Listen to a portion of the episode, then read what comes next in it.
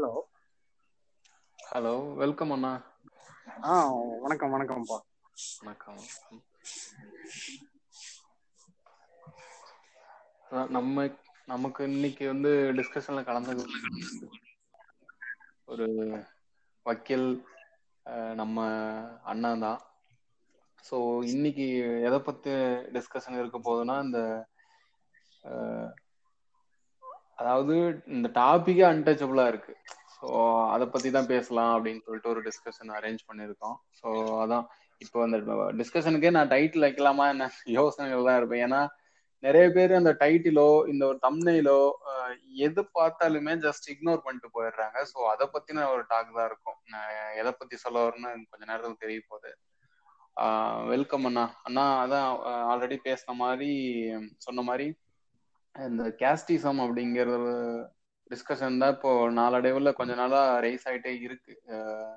So எனக்கு என்னன்னா இப்போ ஒரு ஒரு டுவெண்ட்டி பர்சன்டேஜ் ஆஃப் பீப்புள் வந்து ஸ்ட்ராங்கா அதை அப்போஸ் பண்றாங்க அப்படின்னா ஒரு டுவெண்ட்டி பர்சன்டேஜ் பீப்புள் வந்து அதை சப்போர்ட் பண்றாங்க.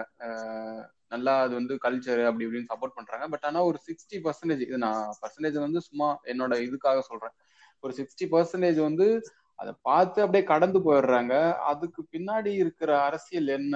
பிளஸ் வந்து அவங்க இது பேசாமலே விட்டா அது இதாயிடுமா? இல்ல அது அந்த மாதிரி நினைச்சு அவங்க இக்னோர் பண்ணிட்டு போறாங்களா? இல்ல அது எனக்கும் இதுக்கும் சம்பந்தம் இல்ல அப்படிங்கிற இது இதுக்கு பின்னாடி இருக்கிற அரசியல் என்ன? இதுக்கு பின்னாடி இருக்கிற உளவியல் என்ன? அப்படிங்கிறத பத்தி தான் ஒரு டிஸ்கஷன் போக போகுது. வெல்கம் அண்ணா. சொல்லுங்கண்ணா. ஆ வணக்கம் தம்பி. ஆக்சுவலா இந்த டாபிக் ஆக்சுவலா இந்த கான்டெம்பரரி பீரியட்ல ரொம்ப ரொம்ப முக்கியமானது. ஆக்சுவலா வந்து பாத்தீங்கன்னா இது நிறைய பேர் தவிர்க்கிறதுக்கான காரணம் வெறுமனே இயலாமையும் இல்ல வந்து அறியாமையும் மட்டும் நம்ம சொல்ல முடியாது. அவங்களுக்குள்ள ஆக்சுவலா இது ஏதோ ஒரு விதத்துல ஒரு ஒரு நன்மை தரதா இருக்குதுன்னு வச்சுக்கீங்களேன். ஒண்ணும் இல்ல இப்ப நீங்க சொல்ற மாதிரி அந்த கேஸ்டிஸ்ன்ற உளவியல். நீங்க இது உருவான காலத்துல இருந்து நீங்க பாத்தீங்கன்னா உங்களுக்கு நல்லா விளங்கும். என்னன்னா இப்ப நாள் வரணுன்ற கான்செப்ட் பிராமணர் வைசியர் சூத்திரர் அப்படின்ற நாலு நாலு வருண கான்செப்ட யார் யாரெல்லாம் ஏத்துக்கிட்டு இந்த வருணத்தை இந்த மனுவின் அடிப்படையிலான இந்த நாலு வருணத்தை யார் யாரெல்லாம் ஏத்துக்கிட்டு உள்ள போனாங்களோ அவங்க வந்து கேஸ்ட் ஹிந்துவா ஆகுறாங்க யார் யாரெல்லாம் இந்த நாலு வருணத்தை இந்த சமத்துவமின்மைய இந்த இன்ஈக்குவாலிட்டிய யார் யாரெல்லாம் எதிர்த்தாங்களோ அவங்கலாம் இந்த நாலு வருணத்துக்கு வெளியே துரத்தப்படுறாங்க. பாத்தீங்கன்னா நாலு வருணத்துக்கு சொல்ல போனா இப்ப இருக்கிற இப்ப இருக்கிற இந்த பட்டியலின பிரிவுன்னு சொல்ற தலித்துன்னு சொல்ற இன்னும் பேர்களால பல்வேறு காலகட்டங்களில் அழைக்கப்பட்ட இந்த பட்டியல் பிரிவு மக்கள் வந்து பாத்தீங்கன்னா நாலு வருணத்துக்கு வெளியே அப்படின்னு சொல்றது ஆக்சுவலா மிகப்பெரிய ஒரு தவறான வரலாற்று பிழையான ஒரு வார்த்தை. ஆக்சுவலா அவங்க பாத்தீங்கன்னா நாலு வருணத்துக்கு எதிரானவங்க சோ அந்த அடிப்படையில அவங்க வந்து ஊருக்கு வெளியே வைக்கப்படுறாங்க. யார் யாரெல்லாம் வந்து பாத்தீங்கன்னா இந்த நாலு வருணத்தை ஏத்துக்கிட்டாங்களோ அவங்க எல்லாம் வந்து கேஸ்ட் ஹிந்துவா அந்த கான்செப்டுக்குள்ள உள்ள போறாங்க அப்படின்றத நீங்க வச்சீங்க அட் த சேம் டைம் இப்ப இந்த சினாரியோல இந்த இந்து மத உளவியல் அந்த கேஸ்ட் உளவியல் எப்படி இருக்குன்னு பாத்தீங்கன்னா ஒரு ஒரு பிராமணரு அதாவது ஒரு என்ன சொல்றது ஒரு பிராமணருக்குள்ளேயே இது வந்து இன்இக்வாலிட்டி உருவாக்கும் ஒரு பட்டியலின மக்களுக்குள்ளாரியே இது ஒரு இன்இக்வாலிட்டி உருவாக்கும் இப்ப ஒண்ணு இல்ல நீங்க பாத்துங்க இப்ப நூறு பேர் ஒரு இடத்துல இருக்கிறோம்னு வச்சுக்கோங்க. நூறு பேரையும் படிநிலை அடிப்படையில இவனுக்கு மேல இவன் இவனுக்கு மேல இவன் இவனுக்கு மேல இவன் இவனுக்கு மேல இவன் சொல்லிட்டு அப்படியே ஒரு நூறு பேரையும் ஒவ்வொரு ஒவ்வொரு படிநிலையில அது நிறுத்தும். இங்க வந்து நூறு பேருமே ஒருத்தர் ஒருத்தருக்கு சமமானவங்களே கிடையாது. எனக்கு மேல ஒருத்தன் எனக்கு மேல ஒருத்தன் எனக்கு மேல ஒருத்தன் அப்படியே எனக்கு கீழே ஒருத்தன் அப்படின்ற ஒரு இது. சொல்லுங்கண்ணா அந்த ஹண்ட்ரட் பீப்புள்ஸ் பத்தி நம்ம பேசிட்டு இருந்தோம் அதுல வந்து அந்த ஹண்ட்ரட் பீப்புள்குள்ளேயே வந்து படிநிலைகள் வந்து அதிக அதிகமா இருக்கு. இப்போ நான் எப்படி புரிஞ்சுக்கிறேன்னா அந்த ஐம்பது பேர் அந்த நூறு பேர்லயே நமக்கு ஒரு ஐம்பது பேர் வந்து கீழே ஐம்பது பேர் மேலனா ஆப்வியஸா அந்த ஐம்பது பேர் வந்து சண்டை போடுவாங்க. நான் எப்பறம் கீழே அப்படின்னு சொல்லிட்டு. பட் ஆனா இங்க பிரச்சனை என்னன்னா ஐம்பது பேர் அந்த நூறு பேர்த்துலயே வந்து பத்து பேர் கீழே பத்து பேர் அதுக்கு மேல பத்து பேர் அதுக்கு மேல அப்படிங்கிறப்போ அவன் வந்து தனக்கு கீழே ஒருத்தன் இருக்கிறான் தனக்கு கீழே பத்து பேர் இருக்கிறாங்க அப்படிங்கிற ஒரு மென்டாலிட்டியில வந்து நான் வந்து ஒரு நல்ல ஒரு சோஃபால உட்காந்துட்டு இருக்கிறேன் அப்படிங்கிற நிலையில தான் இருக்கிறான். ஸோ அதுதான் அப்படிதான் நான் புரிஞ்சுக்கிறேன். சொல்லுங்க நான் நீங்க. இல்ல நிச்சயமா அப்படிதான். அதை கடந்து இன்னொன்னு நீ நீங்க இதை எப்படி இன்னும் இதை பார்க்கணும் அப்படின்னு கேட்டீங்கன்னா அவன் ஒண்ணும் இல்லை நீங்க இந்த இந்த ரிசர்வேஷன் இதே எடுத்துக்கலாமே.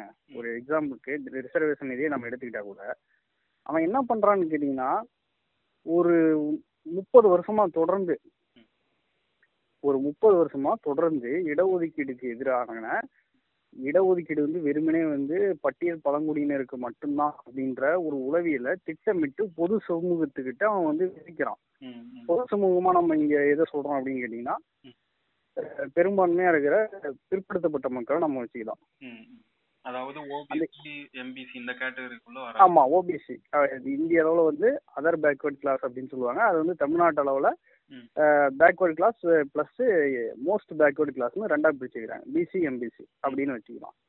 ஸோ இந்த ஓபிசி மக்கள்கிட்ட இவன் என்ன பண்றான் அப்படின்னு கேட்டீங்கன்னா ஒரு இடஒதுக்கீடு வந்து வெறுமனே எஸ்சி எஸ்டிக்கு மட்டும்தான் இருக்குது என்பதை போல ஒரு மாயமான ஒரு பிம்பத்தை காட்டி அவன் என்ன பண்றான்னு கேட்டீங்கன்னா ஒட்டுமொத்தமா இடஒதுக்கீட்டுக்கு எதிரான ஒரு பெரிய ஒரு இத ஒரு மாய பிம்பத்தை. ஒரு மாஸ் சைக்காலஜியை அவன் கிரியேட் ம். ஒரு மாஸ் ஒப்பீனியனை அவன் கிரியேட் பண்றான்னு வச்சுங்களேன். அப்படி கிரியேட் பண்றதின் மூலியமா அவன் என்னத்த அவன் நட எடுக்கிறான் அப்படின்னு பாத்தீங்கன்னா உண்மையிலேயே அவனால எஸ்சி எஸ்டி இடஒதுக்கீடு எடுக்கிறான் அப்படின்னா கிடையாது. அவன் இப்போ முதல்ல கை வைக்கிறது எதடா கை வைக்கிறான்னா ஓபிசி இடஒதுக்கீடை தான் அவன் கை வைக்கிறான். இன்னைக்கு வந்து மருத்துவ மேற்படிப்புக்கு அவங்க நான் தர முடியாதுன்னு சொல்றதா இருக்கலாம். அல்லது இந்த நீட்டின் மூலியமா இங்க இருக்கிற ஒவ்வொரு மாநிலத்தில் இருக்கிற பத்து சதவீத சீட்டு வந்து ஜென்ரல் கோட்டாவுக்கு போகும். தொண்ணூறு சதவீத சீட்டு வந்து ஸ்டேட் கவர்மெண்ட் வந்து அவன் அவனுடைய ரிசர்வேஷன் பாலிசியை வச்சு அவன் வந்து ஃபில் பண்ணிக்கலாம். ப்ளஸ்ஸு இந்த பத்து சதவீதம் எடுக்கிற ஜென்ரல் கோட்டா வந்து சென்ட்ரல் கவர்மெண்ட்டு இது பண்ணிக்கும் அவங்களுடைய கோட்டாவை வச்சு. இப்போ அதில் வந்து நாங்கள் கொடுக்குற சீட்டில் எங்கள் ஸ்டேட் ஸ்டேட் கவர்மெண்ட் அந்த ரிசர்வேஷன் பாலிசி படி ஐம்பது பர்சன்டேஜ் கொடுறா அப்படின்னு அவங்கள்ட்ட நம்ம கேட்டால் கூட அதெல்லாம் நான் தர முடியாது அப்படிங்கிறான். அப்போ இது இதெல்லாம் என்னன்னு கேட்டிங்கன்னா அதான் சொல்கிறேனே ஒரு விதமான வெறுப்புணர்வை எஸ்சி எஸ்டி மக்களை காட்டி அவன் ரிசர்வேஷன் மேலே குவிச்சு அதன் மூலியமா அவன் ஓபிசி மக்களுடைய உரிமையை பறிக்கிறான். இதை நீ வந்து நல்லா இன்னொரு இன்னொரு இதில் நீ விளங்கிக்கிறேன்னு வச்சுக்கிற. பார்ப்பனியத்தை தலித் மக்கள் எதிர்க்கிறப்ப தலித் மக்களும் அம்பேத்கரிஸ்டுகளும் இன்னும் சில இந்த மாதிரி வர இடதுசாரி முற்போக்காளர்கள் பெரியாரிஸ்டுங்க இந்த மாதிரி ஒரு குரூப்பை சைமல்டேனியஸா எதிர்க்கிறப்ப இவன் என்ன பண்றான்னு கேட்டீங்கன்னா இந்த பெரும்பான்மை பிற்படுத்தப்பட்ட மக்களுடைய கல்வி வேலைவாய்ப்பு உரிமையெல்லாம் பறிச்சு அவங்ககிட்ட இருந்து எடுத்து இவன் என்ன பண்றான் அப்படின்னு கேட்டீங்கன்னா அவங்கள கலவரத்துக்கு தயார்படுத்துறான். இவங்களுக்கு எதிராக வேல் யாத்திரை இந்த மாதிரி சொல்ல வரீங்க ஆமா.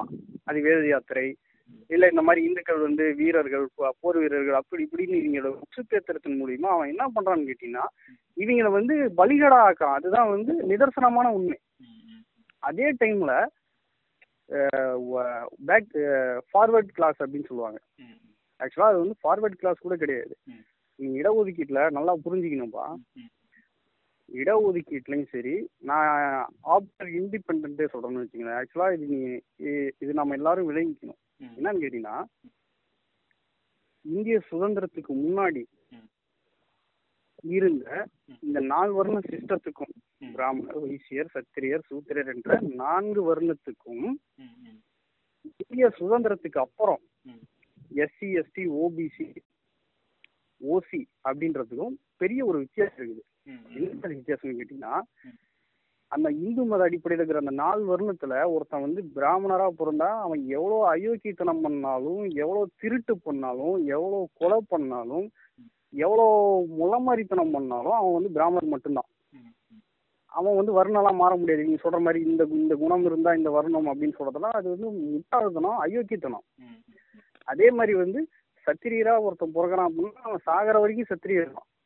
அதே மாதிரி சூத்திரரா ஒருத்தன் பிறகுறான் இந்த மூணு இந்த மூணு படிநிலை இருக்கிற சமூகத்துக்கும் ஒருத்தன் சேவை செய்யறதுக்காகவே சூத்திரரா ஒரு கம்யூனிட்டியில் ஒருத்தன் பிறகுறான்னா. அவன் எவ்வளோ கற்று ஆக்சுவலாக அவனை கற்ற அறிவே விட மாட்டாங்க படிக்க விட மாட்டாங்க அவனை போர் புரிய வாழ்லேருந்து விட மாட்டாங்க எதுவுமே பண்ண விட மாட்டாங்க வணிகம் பண்ண விட மாட்டாங்க. அவன் என்ன பண்ணுன்னா அந்த மூணு கம்யூனிட்டிக்கும் அவன் சேவகம் மட்டும்தான் செய்ய முடியும். அப்போ ஒரு சூத்திரரா பிறகுறவன் கடைசி வரைக்கும் சூத்திரரா தான் இருக்க முடியும். அவனால கம்யூனிட்டி மாற்றிக்கவே முடியாது. இதுதான் வந்து இந்து மத அடிப்படையில் இருக்கிற அந்த நாலு வருடம் அடிப்படை. அட் த சேம் டைம் நீ இங்க ஆயிரத்தி தொள்ளாயிரத்தி நாற்பத்தி ஒன்பது ஜனவரி நவம்பர் இருபத்தி ஆறுல நம்ம இந்திய அரசியலமைப்பு சட்டம் இப்போ நடைமுறையில் இருக்கிற இந்திய அரசியலமைப்பு சட்டம் நடைமுறைக்கு வந்தது ஏற்றுக்கொள்ளப்பட்டது. ஜனவரி இருபத்தாறு ஆயிரத்தி தொள்ளாயிரத்தி ஐம்பதுல நடைமுறைக்கு வந்தது அப்படின்றதுதான் வரலாறு வச்சுக்க அப்போ குடியரசு வந்ததுல இருந்து? அதுதான் நம்ம குடியரசுனால இது- ஆஹ் அததான் நம்ம குடியரசு நாளா கொண்டாடுறோம். அதுல இருந்து இந்த வந்து எஸ்சி எஸ்டி ஓபிசி ஓசி அப்படின்ற கேட்டகரி தான் என்னன்னு கேட்டீங்கன்னா ஓசின்றது என்னன்னா நத்திங் பட் அது வந்து ஷெட்யூல்ட் காஸ்ட் அது வந்து பாத்தீங்கன்னா தாழ்த்தப்பட்ட பிரிவினர் அப்படின்னு தமிழாக்கம் பண்ணது பெரிய ஒரு அயோக்கியத்தனமானது. அது வந்து பட்டியல் பிரிவு. என்ன அந்த பட்டியல் அப்படின்னா இவங்க வந்து சமூக அளவுல கல்வி அளவுல பின்தங்கி இருக்கிறாங்க. ஸோ அவங்களுக்கு வந்து ஒரு சில ப்ரிவிலேஜஸ் கொடுக்கணும். ஒரு சில ரைட்ஸ் கொடுக்கணும். அதன் மூலியமா அவங்கள முன்னேற்றணும் அப்படின்ற அடிப்படையில தான் அந்த பிரிவு போடுறாங்க. அதே மாதிரி சில பொருளாதார உதவிகளாக இருக்கலாம். அந்த தாட்கோ மூலியமான. சில ஏதாவது தொழில் தொடங்குவதற்கான உரிமைகளாக இருக்கலாம். அல்லது பிற சமூகத்திலிருந்து அவங்கள வந்து சோசியல் ரீதியா. பாதுகாப்பு கொடுக்கறதுக்கான ஒரு அஹ், இதா இருக்கு, அஹ், அஹ், வன்கொடுமை தடுப்பு சட்டம் பிசிஆர் ஆக்ட் போன்ற ஒரு சட்ட ரீதியான பாதுகாப்பாக இருக்கலாம். அல்லது இந்த தனி தொகுதி முறை போன்ற அரசியல் ரீதியாக முன்னாடி வரதுக்கான சில இந்த மாதிரியான உரிமைகள் கொடுப்பதற்காக அவங்க வந்து பட்டியல்படுத்தப்படுறாங்க. அதுதான் பட்டியல் பிரிவு ஷெட்யூல்ட் கேஸ்ட். அதே மாதிரி ஷெட்யூல் ட்ரைப்னா என்னன்னு கேட்டீங்கன்னா பட்டியல்படுத்தப்பட்ட பழங்குடியினர். சரி இவங்க ரெண்டு இது. இது வந்து பாத்தீங்கன்னா article three forty one. Of the Indian constitution இதுல வந்து பிரிவு இது பண்ணிருப்பாங்க. அதே மாதிரி அந்த சேவை இந்தியா வந்து சுதந்திரம் அடைந்த அந்த அன்னைக்கு தேதியில இங்க எப்படி பட்டியல் பிரிவுனா இது பழங்குடியினா இது அவங்களுக்கான பேசிக் குவாலிஃபிகேஷன் அதாவது பேசிக் நேச்சர் பேசிக்காக ஒரு இது தன்மை இது அப்படின்னு இருந்துச்சோ அந்த மாதிரி லிஸ்ட் வந்து பிற்படுத்தப்பட்ட மக்களை பத்தி இந்தியன் கவர்மெண்ட் கிட்ட இல்ல. ஸோ என்ன பண்றாரு அம்பேத்கர்?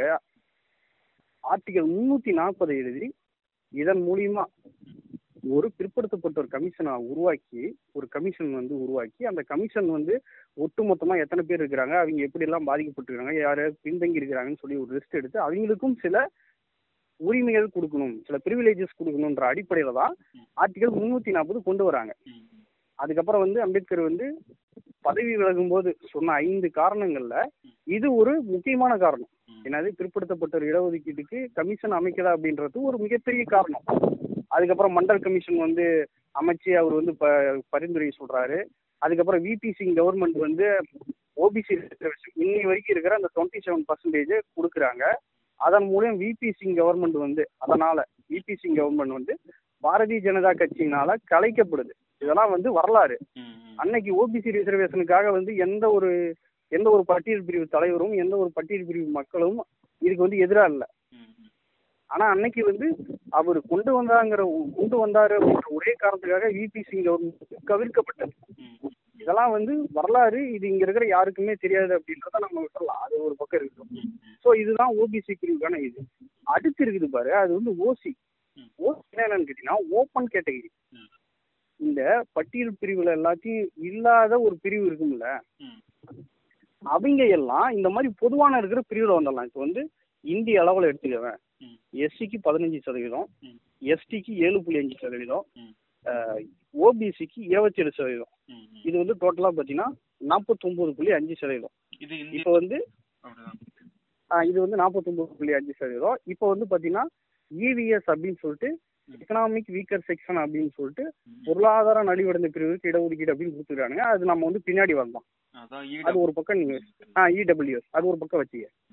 இப்போ இந்த நாற்பத்தொம்பது புள்ளி அஞ்சு தாண்டி மீதி ஐம்பத்தி ஐம்பது புள்ளி அஞ்சு இருக்குது பாரு. இந்த பர்சன்டேஜில் அந்த இடஒதுக்கீட்டிலே வராத பிரிவு மக்கள் வந்து அதில் வந்து போட்டி போடுவாங்க. அதுதான் வந்து பார்த்தீங்கன்னா ம். ஓசி ஓப்பன் கேட்டகரி பொது பிரிவு அப்படின்றது.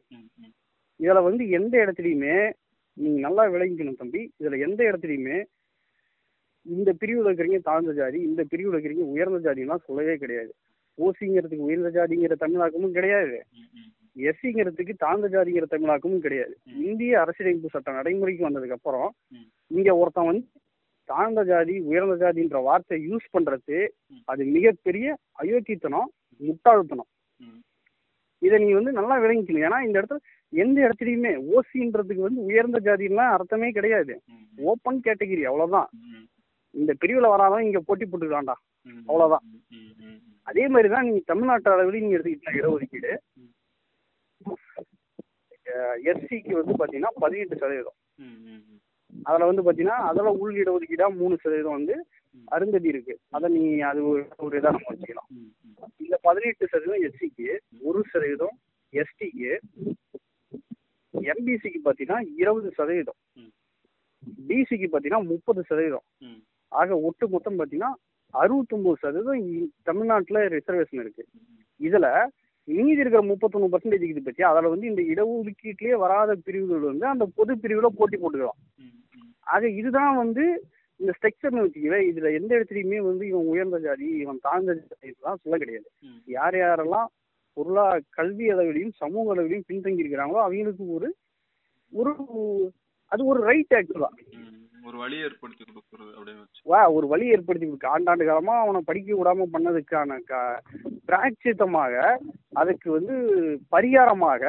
இந்த இந்த சொசைட்டி அவங்க திரும்ப வந்து அதன் அடிப்படையிலே படிக்க வைக்குது அவ்வளவுதான் ம், இதை நீ படிக்க வைக்கிறது கூட இது ஏதோ சும்மா படிக்க வைக்குது அப்படின்னு நீங்க வந்து நினைக்க கூடாது ம். காரணம் நான் எப்படி சொல்றேன்னு கேட்டீங்கன்னா இப்போ ஒரு கவர்மெண்ட் வந்து கவர்மெண்ட் ஸ்கூல்ல நம்ம வந்து கவர்மெண்ட் ஸ்கூல் பார்த்துருப்போம். இப்போ ஒரு பத்தாயிரம் ரூபா ஒரு வருஷத்துக்கு கொடுத்து படிக்க வைக்கிற மெட்ரிக்ல படிக்கிற ஒரு கல்வியே இவங்க வந்து இலவசமா தராங்க அப்படின்னா அந்த கவர்மெண்ட் வந்து சும்மா இலவசமா தர கிடையாது.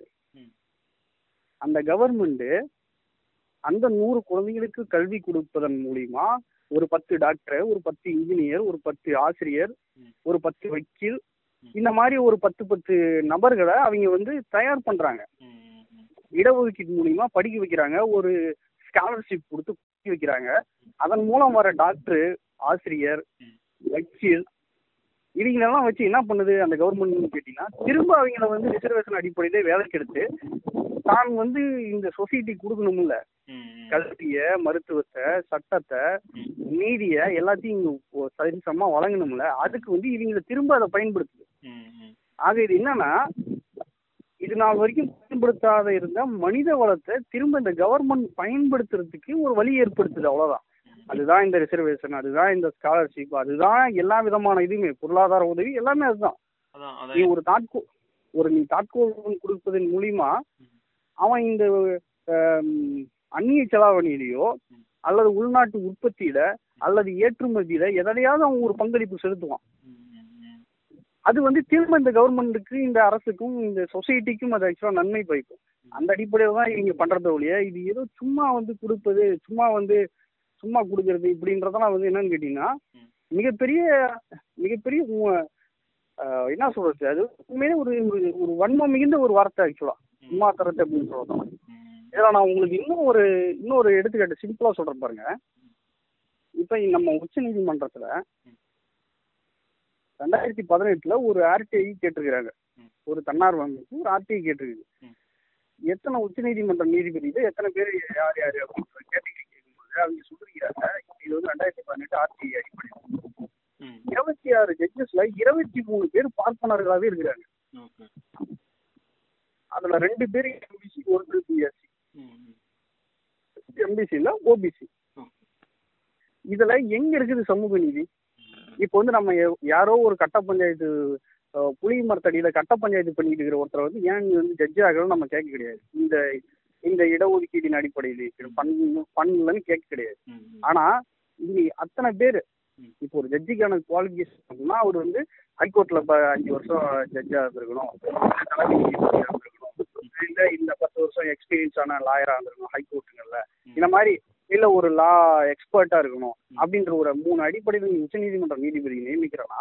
அப்ப இருபத்தி மூணு பேர் இருபத்தாறு பேர்ல உனக்கு வந்து வேற எந்த எஸ்சி எந்த ஓபிசி எந்த ஒரு பழங்குடியினர் எந்த ஒரு பெண்களுமே உனக்கு கிடைக்கலையா அப்படின்ற கேள்வி உனக்கு இயல்பா எழுதல. அப்ப இவனுக்கு வந்து வாய்ப்பு மறுக்கப்படும் பொழுதுதான் அதவும் சாதியின் பெயரால வாய்ப்பு மறுக்கப்படும் பொழுதுதான் அதே ஜாதியின் பெயரால வாய்ப்பு கூடுறத நம்ம கேட்கறோம். நீங்க அதை வந்து நல்லா விளங்கிக்கணும். நீ நீங்க இந்த இடம் நீங்க இந்த இந்த கான்செப்ட் வச்சு நீங்க ஈஸியா புரிஞ்சுக்கலாம். இப்ப இதுதான் வந்து இங்க இருக்கிற பெரிய சிக்கல் ஆக்சுவலா அதான் இப்போ நான் எப்படி புரிஞ்சுக்க வரணும்னா இப்போ சமூகத்துல எல்லா இடத்துலயுமே இடஒதுக்கீடு ஆல்ரெடி இருக்கு. ஸோ அந்த இடஒதுக்கீடு வச்சு மறுப்பு மறுப்புற நீ அந்த இடஒதுக்கீட்டை வச்சு வந்து நான் வந்து இந்த அரசியல்லயும் சரி கல்வியிலயும் சரி அதிகாரத்திலயும் சரி எல்லா இடத்துலயும் நான் அந்த இடஒதுக்கீட்டை வச்சு நான் வந்து வாய்ப்பு கொடுக்குறேன் அப்படிங்கிற ஒரு சிஸ்டம் தான் நான் இதை பாக்குறேன் கண்டிப்பா. கண்டிப்பாப்பா. ஆக்சுவலா நீங்க சொல்றது கரெக்ட் தம்பி. ஆனா இது என்னன்னா இன்னொரு பெரிய ஒரு பெரிய ஒரு ஆக்சுவலா பெரிய சிக்கல் இருக்குது. என்னன்னு கேட்டீங்கன்னா. இப்ப இந்திய அளவுல. இந்த கவர்மெண்ட் அப்படின்றது மூணு மூணு ஆர்கன்னு வச்சுக்க மூணு பார்ட்னு வச்சுக்க என்னென்னு கேட்டீங்கன்னா சட்டத்துறை நீதித்துறை நிர்வாகத்துறை. சட்டத்துறைன்றது என்னன்னு கேட்டீங்கன்னா நாட் ஓன்லி எம்எல்ஏ எம்பி மட்டும் கிடையாது. சட்டத்துறையில முக்கியமானது என்னன்னா சட்டம் இயற்ற அமைப்பு எங்கடா இருக்குன்னு கேட்டீங்கன்னா அமைச்சரவை கிட்ட தான் இருக்கும். கவுன்சில் ஆஃப் மினிஸ்டர்ஸ் அப்படிம்போம். அவங்க வந்து பாத்தீங்கன்னா ஆளுங்கட்சியிலிருந்து தான் தேர்ந்தெடுக்கப்படுவாங்க. அவங்க தான் பாத்தீங்கன்னா ஒவ்வொரு சட்டத்தையும் ஒவ்வொரு ஒவ்வொரு நமக்கு தேவையான வரி விதிப்பு இருந்து எல்லாமே அவங்க தான் வந்து எது எப்படி இருக்கணும்னு சொல்லி நிர்ணயிக்கிற குரூப் அவங்க தான் வந்து கவுன்சில் ஆஃப் மினிஸ்டர்ஸ்னு வச்சுக்க. இன்னைக்கு நூத்துக்கு ஐம்பது சதவீதத்துக்கு மேல முன்னேறி சொல்ற பிராமணர் கமிட்டி தான் இருக்குது. அப்ப இந்த ஐம்பது ஐம்பது பர்சன்டேஜ் இவங்க தான் நமக்கு வந்து நீட்டு வேணுமா நீட்டு வேணாமா? சுற்றுச்சூழல் எப்படி இருக்கணும்? யாருக்கு எவ்வளவு வரி போடணும்? யாருக்கு எவ்வளவு வரி ரிடம்ஷன் பண்ணணும்? எந்த எந்த கல்விக் கொள்கை இருக்கணும்? இப்படி எல்லாத்தையும் தீர்மானிக்கிற இடத்துல ஐம்பது சதவீத இடத்துல யார் மட்டுமே இருக்கிறாங்க? வெறும் அஞ்சு சதவீதம் மக்கள் இருக்கிற ஒரு பிரிவு ஐம்பது சதவீதத்துக்கு மேல இருக்குது. அப்ப இந்த இடத்துல எங்க இடஒதுக்கீடு இருக்குது? இது சட்டத்துறை எடுத்துங்க. அது அப்படியே இந்தாண்ட வாங்க நீதித்துறைக்கு வாங்க அடுத்த ஆர்கன் நீதித்துறை மிக முக்கியமானது சட்டத்துறையே ஒருவேளை வந்து அன்கான்ஸ்டியூஷனலா அல்லது அதோடைய வரம்பு மீறி. அதோடைய அதிகாரத்தை மீறி சட்டம் இயற்றும் பொழுது. உச்ச நீதிமன்றம் கேள்வி கேட்கும். அது வந்து கார்டியன் ஆஃப் த கான்ஸ்டியூஷன் அப்படின்னு சொல்லுவாங்க. அரசியலமைப்பு சட்டம் வந்து அரசியலமைப்பு சட்டத்தின் பாதுகாவலன் உச்ச நீதிமன்றம் சொல்லுவாங்க ஆனா இருபத்தி ஆறு ஜட்ஜஸ்ல இருபத்தி மூணு பேர் வந்து பிராமணர்கள் மட்டுமே இருக்கிறாங்க அப்படின்னு ரெண்டாயிரத்தி எட்டு ரெண்டாயிரத்தி பதினெட்டு ஆர்டிஐ சொல்லுது இன்னைக்கும் பெருசா அதுல ஒரு பெரிய மாற்றம் வந்திருக்கு போறதுல அப்படின்னா அப்ப இவங்க தான் முத்தலாக் சரியா தவறாங்கிறதுல இருந்து ஆஹ், உத்தரப்பிரதேச அந்த ராமர் கோயில் இடிப்பு சரியா தப்பாங்கிற வரைக்கும் அவங்க தான் முடிவு பண்றாங்க.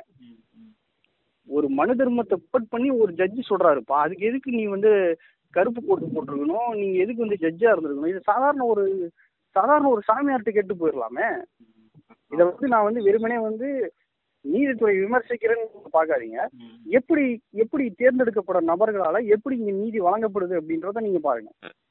இது வந்து நீதித்துறைன்னு எடுத்துங்க அட் த சேம் டைம் அப்படியே இங்க நிர்வாகத்துறைக்கு வாங்க அட்மினிஸ்ட்ரேஷன் எந்த ஒரு சட்டம் போட்டாலும் சரி எந்த ஒரு ஜட்ஜ்மெண்ட் போட்டாலும் சரி அதை வந்து நடைமுறைப்படுத்துறது எந்த பிரிவுடான்னு பார்த்தீங்கன்னா நிர்வாகத்துறை தான் அட்மினிஸ்ட்ரேஷன் அதில் அட்மினிஸ்ட்ரேஷன் ஐஏஎஸ் ஆஃபீஸர் தான் வந்து மிக முக்கியமான இ- வருவாங்க. அந்த அட்மினிஸ்ட்ரேஷன் விங்கில் வருவாங்க. அதில் மூவாயிரத்தி அறுநூறு பேரில் மூவாயிரத்தி முந்நூறு சம்திங் பேர் வந்து வெறுமனே அந்த அப்பர் காஸ்ட் மட்டும். அப்பர் காஸ்ட்னு கூட சொல்லக்கூடாது. பிராமணர் கம்யூனிட்டி மட்டுமே இருக்கிறாங்க. அப்படின்னா இவங்க யாருக்கான நிர்வாகத்தை கொடுக்க போகிறாங்க அப்போ இது இது எப்படி? அப்ப இந்த இந்த- இந்த ஐஏஎஸ் ஐபிஎஸ்ல வந்து இடஒதுக்கீடு இல்லையா அப்படின்னா நிச்சயமா கிடையாது. அவன் என்ன சொல்றான்? அந்த வந்து நீங்க உங்களுக்கு தெரியும் அந்த சிவில் சர்வீஸ் எக்ஸாம்ஸ் அந்த சிவில் சர்வீஸ் போஸ்டிங் இருக்கும். அதுல ஒரு இருபத்தாறு போஸ்டிங் வந்து இருபத்தாறு போஸ்டிங்ல ஒரு முப்பது போஸ்டிங் இருக்குது அப்படின்னா அதுல முதல் படிநிலையில வர ஒரு ஏழு எட்டு போஸ்டிங் வந்து அவன் ஹோல்ட் பண்ணி வச்சிருக்கான் அதெல்லாம் IAS IPS IFS Indian foreign service இதெல்லாம் வருது. அதை ஹோல்ட் பண்ணி வச்சுட்டு அவன் என்ன சொல்றான்? இதெல்லாம் வந்து இடஒதுக்கீடு கொடுக்க முடியாது. இதெல்லாம் கொடுத்தா வந்து எஃபிஷியன்சி போயிடும் தரம் போயிடும். அப்படின்னு அவன் சொல்லி இந்த இந்த மெயின் செக்டார் எல்லாத்தையுமே அவன் ஹோல்ட் பண்ணி வச்சிருக்கான் அவன் இடஒதுக்கீடு கொடுக்கறது எல்லாமே எதுக்கு? யார் யாருக்குன்னு கேட்டீங்கன்னா. Clerk peon. இந்த மாதிரி போஸ்டிங்க்கும் அவன் கிரேடு ஃபோரு கிரேடு த்ரீக்கு தான் அவன் இடஒதுக்கீடு கொடுத்துட்டு இருக்கிறானோ தவிர அவன் கிரேடு ஒன்னுக்கோ கிரேடு டூக்கோ அவன் கொடுக்க கிடையாது. இன்னைக்கு வரைக்கும் அதுக்கான வெள்ளை அறிக்கை கொடுறா அப்படின்னா அவனால கொடுக்க முடியாது. இந்த இடஒதுக்கீடு அவன் கரெக்டாக ஃபாலோ பண்ணிட்டு இருக்கிறானா கிடையாது. அப்ப இப்படிதான் வந்து இருக்குது. நம்ம இன்னும் இடஒதுக்கீட்டுல இன்னும் போக வேண்டிய தூரம் எவ்வளவோ இருக்குது உண்மையிலே. ம் ஆக்சுவலா எல்லா எல்லா போஸ்டிங்கும் இன்னைக்கு தனியார் மயமாக்கிட்டு இருக்கிறாங்க அப்ப நம்ம வந்து தனியார் துறையிலும் இடஒதுக்கீடு கேட்க வேண்டிய நிர்பந்தத்துல இருக்கிறோம். அதே மாதிரி இன்னும் இங்க கரெக்டா சரியா அவனுக்கு வந்து இம்ப்ளிமெண்ட் பண்ணானுங்களா இடஒதுக்கீடு அப்படின்ற இதை நம்ம வந்து மறுச மறுசீராய்வு பண்ண வேண்டிய இடத்துல இருக்கிறோம். ஆனா இது எல்லாம் நாம இந்த பக்கம் போக வேண்டியதுக்குள்ளாரியே ஆனா இந்த பக்கம் ஒரு பொது சமூகத்துக்கிட்ட இடஒதுக்கீடுனா தப்பு திறமையின்மை. அது வந்து தவறா வரது. அது வந்து திறமை இல்லாம வரது அப்படின்ற ஒரு உளவியல இங்க பின்னாடி கற்பிச்சிட்டானுங்க. அதான் ஒரு பக்கம் இப்படி ரெடி பண்ணிட்டு இருக்காங்க ஒரு பக்கம் இந்த பக்கம் அது வந்து அப்போ உனக்கு டேலண்ட் இல்லையா? அப்போ உனக்கு இது இல்லையா? உனக்கு. குவாலிட்டி இல்லையா? நீ நல்லா படிக்க மாட்டியா? நல்லா ஒரு வேலை பார்க்க மாட்டியா? அப்போ உனக்கு உனக்கு எதுக்கு ரிசர்வேஷன் அப்படிங்கிற ஒரு மனநிலையை வந்து உருவாக்குறானுங்க ஆண்டாண்டு காலமா உருவாக்குறானுங்க. அது வந்து தப்பு அப்படிங்கிற ஒரு மைண்ட் செட்டுக்கே உண்டு. ஆனா அது ஓபிசி மக்களா இருந்தாலும் சரி எம்பிசி தமிழ்நாட்டுல அழைக்கப்படுற மாதிரி எம்பிசி பிசி இந்த மக்கள்கிட்டயே வந்து அது வந்து ஒரு தப்பான ஒரு இது அப்படி அவங்களுக்கான உரிமை அதுன்னு அது புரிஞ்சுக்க மாட்டாங்க அப்படி ஒரு உளவியல கொண்டாந்துட்டானுங்க. அதான் அது ரொம்பவே அதுதான்பா. ஆக்சுவலா என்னன்னு கேட்டீங்கன்னா நீ இடஒதுக்கீடு எத்தனை பேத்துக்கு இருக்குது யார் யாருக்கு இருக்குது அப்படின்னு கேட்டீங்கன்னாவே இங்க வந்து இந்த கவுண்டர் பண்ற முக்காவாசி பேத்துக்கு தெரியாது ஆக்சுவலா அதுல என்ன சிக்கல் அப்படின்னு கேட்டீங்கன்னா இப்ப இப்ப இப்ப நம்ம நம்ம காலத்துல உனக்கு தெரியும். நம்ம கவர்மெண்ட் ஸ்கூல்ல படிக்கிற வரைக்கும் பன்னெண்டாவது வரைக்கும் நமக்கு இடஒதுக்கீடு என்ன கிடையாது. நீ போய் சேர்றியா சேர்ந்து படிக்கிறியா? படிச்சிக்க அவ்வளவுதான். ம், அது இந்த பிளஸ் ஒன் பிளஸ் டூல மட்டும் ஏதாவது ஒரு குரூப் கேட்டா மேக்ஸ் குரூப் கேட்டா கிடைக்காது. ஆர்ட்ஸ் குரூப் தான் படி அப்படிமா அது உண்மையிலே ஏன்னு கூட நமக்கு தெரியாது. ஃபுல்லா சீட்டு முடிஞ்சு போச்சாட்டங்கப்பா அவ்வளவுதான்பா. இனிமேட்லாம் இங்க கிடைக்காதான்பா. ம், அப்படின்ட்டு இருப்போம். நம்ம இன்னொரு ஸ்கூல்ல போய் இதை கேட்கணும் இல்லை இவங்கிட்ட வந்து நம்ம சண்டை போடணும். ஏன் எனக்கு கேட்கணும்னு கூட நமக்கு தெரியாது. ஆக இப்படிதான் நம்ம கவர்மெண்ட் ஸ்கூல்ல படிச்சு வந்தோம்னு வச்சு அப்ப அந்த பன்னெண்டாவது வரைக்கும் பதினேழு வயசு வரைக்கும் நமக்கு இடஒதுக்கீடுனா என்னன்னு தெரியாதுப்பா. அடுத்து நீ ஒரு காலேஜுக்கு நீ போறன்னு வச்சியா இல்ல ஒரு ஏதோ ஒரு பிரைவேட் காலேஜுக்கு போற அப்படின்னா அங்கேயும் உனக்கு அது பிரச்சனையே கிடையாது. ம், ஒரு சாதாரணமான நீ ஒரு பிஏ படிக்கிற பிசிஏ படிக்கிற பிஎஸ்சி படிக்கிற பிகாம் படிக்கிற இல்ல இந்த மாதிரி ஒரு ஒன்றும் இன்ஜினியரிங்க கூட நீ டேரெக்டா போய் ஒரு பிரைவேட் காலேஜில் சேர்ற டிப்ளமோ சேர்றனா உனக்கு பிரச்சனையே கிடையாது. நீ வாக்கில் சேருவ நீ வாக்கில் வந்து படி வேலைக்கு வருவ அவ்வளோதான் முடிஞ்சு போச்சு. அவங்க அந்த ஒட்டுமொத்த மக்களுக்கு என்னன்னு கேட்டீங்கன்னா இடஒதுக்கீடு என்பது எஸ்சி எஸ்டிக்கு மட்டும்தான் அப்படிங்கிற மாதிரி ஒரு உளவியல் இங்கே வந்துடும் ஏன்னா அவன் வந்து அவன் வந்து இந்த வரலாறை தேடி படிக்க மாட்டான். யார் யாருக்கு இருக்குதுன்னு தெரியாது. அவன் அந்த இடஒதுக்கீட்டில் படிக்கல. அவன் அந்த இடஒதுக்கீட்டில் வேலை வாங்க போறது கிடையாது. ஸோ அவன் அப்படி நினைக்கிறான்னு வச்சுங்க அதான் நம்ம ஆளுங்களுக்கு வந்து ஒரு பக்கம் ஆண்ட பரம்பரைன்ட்டு கதை சொல்லி புராண கதைகள்லாம் சொல்லிட்டு உசுப்பேத்தி விட்டுறாங்க. ஒரு பக்கம் அவனோட உரிமை என்னன்னே அவனுக்கு கற்பிக்க மாட்றாங்க. புக் எடுத்து கொடுக்க மாட்றாங்க. நம்ம ஆளுங்களுக்கு அதான் ஒரு- ஒரு ஏன் இந்த சமூகத்துல இவ்வளவு பிரச்சனை இருக்கு? ஏன் நாம இப்படி இருக்கோம்? நமக்கான பொருளாதார நிலை இன்னைக்கு பார்த்தோம்னா நம்ம அஹ் நம்ம இருக்கிற பிளேஸ்லயே இந்த அப்பர் காஸ்ட்னு சொல்றாங்கல்ல அவங்களுமே வந்து பொருளாதார நிலைமையில மத்த சமூகம் மாதிரியே அதாவது ஒடுக்கப்பட்ட சமூகம் மாதிரியே தான் இருக்காங்க. பட் ஆனா அவங்களுக்கு வந்து அந்த கட்டு கதைகள் வந்து சொல்லியிருக்காங்க. ஸோ அதை சுத்தியே அவன் ஓடிட்டு இருக்கான். ஆஹ் அதான் நீங்க சொன்ன மாதிரி தான் ஒரு பக்கம் வந்து உரிமைகள் வந்து அவன் இது பண்ணிக்கிட்டே வந்து ஒரு பக்கம் வந்து அது தப்பு அப்படிங்கிற மாதிரியும் கற்பிச்சுட்டே இருக்கான். இது எப்படின்னா இது ஓரளவுக்கு அவேர்னஸ் வரும்னு நினைக்கிறீங்களா? இல்ல வந்து அதாவது நம்ம இப்போ ஓரளவுக்கு அட்லீஸ்ட் நம்மளா இப்போ இப்போ நான்லாம் பார்த்தீங்கன்னா எங்க ஃபேமிலிலேயே ஃபர்ஸ்ட் கிராஜுவேட்னு சொல்லுவாங்க. அப்போ எனக்கே இது இப்போதான் வந்து ப- அதுவும் படிச்சு என்னோட பர்சனல் இன்ட்ரெஸ்ட் மூலமா நம்ம ஏன் அப்படி இருக்கோம் அப்படின்னு தேடி படிக்கிறது மூலியமா இவ்வளவு இது வந்து தெரிய வருது. இது வந்து இன்னும் வந்து தேடி படிக்காம அஹ், இடஒதுக்கீடுனா என்னன்னு தெரியல. ஏன் அந்த சமூகம் இப்படி இருக்குன்னு தெரியாம இருக்கிறவங்களுக்குலாம் அதான் நம்ம டாபிக் ஆரம்பிச்சபடி கேர்லெஸ்ஸா கடந்து போறாங்கல்ல. அவங்களுக்கெல்லாம் எப்படி நம்ம போய் சேர்க்கறது? இது என்ன ஏன்னா நானுமே என்ன என்ன சுத்தி இருக்கிற ஃப்ரெண்ட்ஸ் கிட்டே முடிஞ்ச அளவுக்கு பேச முயற்சி பண்றேன். பட் ஆனா இந்த கேஸ்டிசம்ங்கிற டாபிக் வந்து அவங்ககிட்ட பேசவே முடியல. பேச முடியலன்னா அவங்க ஓப்பன் ஓப்பன் டு டிஸ்கஷனுக்கு வரவே மாட்றாங்க. எப்படின்னா ஈவன் நான் இந்த செக்ஸ் பான் இந்த மாஸ்டர் பேஸ் இது ரிலேட்டடானவுமே நான் பேச முடியுது என்னால. இந்த கேஸ்டிசம் பத்தி பேச முடியல. அவங்க என்ன நினைக்கிறாங்கன்னா நான் நல்லா தானே இருக்கேன். நான் அந்த மாதிரிலாம் கேஸ் பாக்குறது இல்ல. ஏன் எனக்கு ஏன் இந்த மாதிரி ஒரு டிஸ்கஷன் வந்து இன்ட்ரடியூஸ் பண்றேன்? இது வரைக்கும் நல்லா தானே போயிட்டு இருக்கு அப்படின்னு நினைக்கிறாங்க. ஸோ அதை பத்தி நம்ம சொல்லுங்க நான் உங்களுக்கு. இங்க உங்க உங்க சுற்றளவு சுற்றளவுல உங்களால பேச முடியுதா? அந்த கேர்லெஸ்ஸா போறாங்களா? அவங்கள பேச அவங்க கிட்ட பேச முடியுதா? இந்த மாதிரி டிஸ்கஷன் வராங்களா?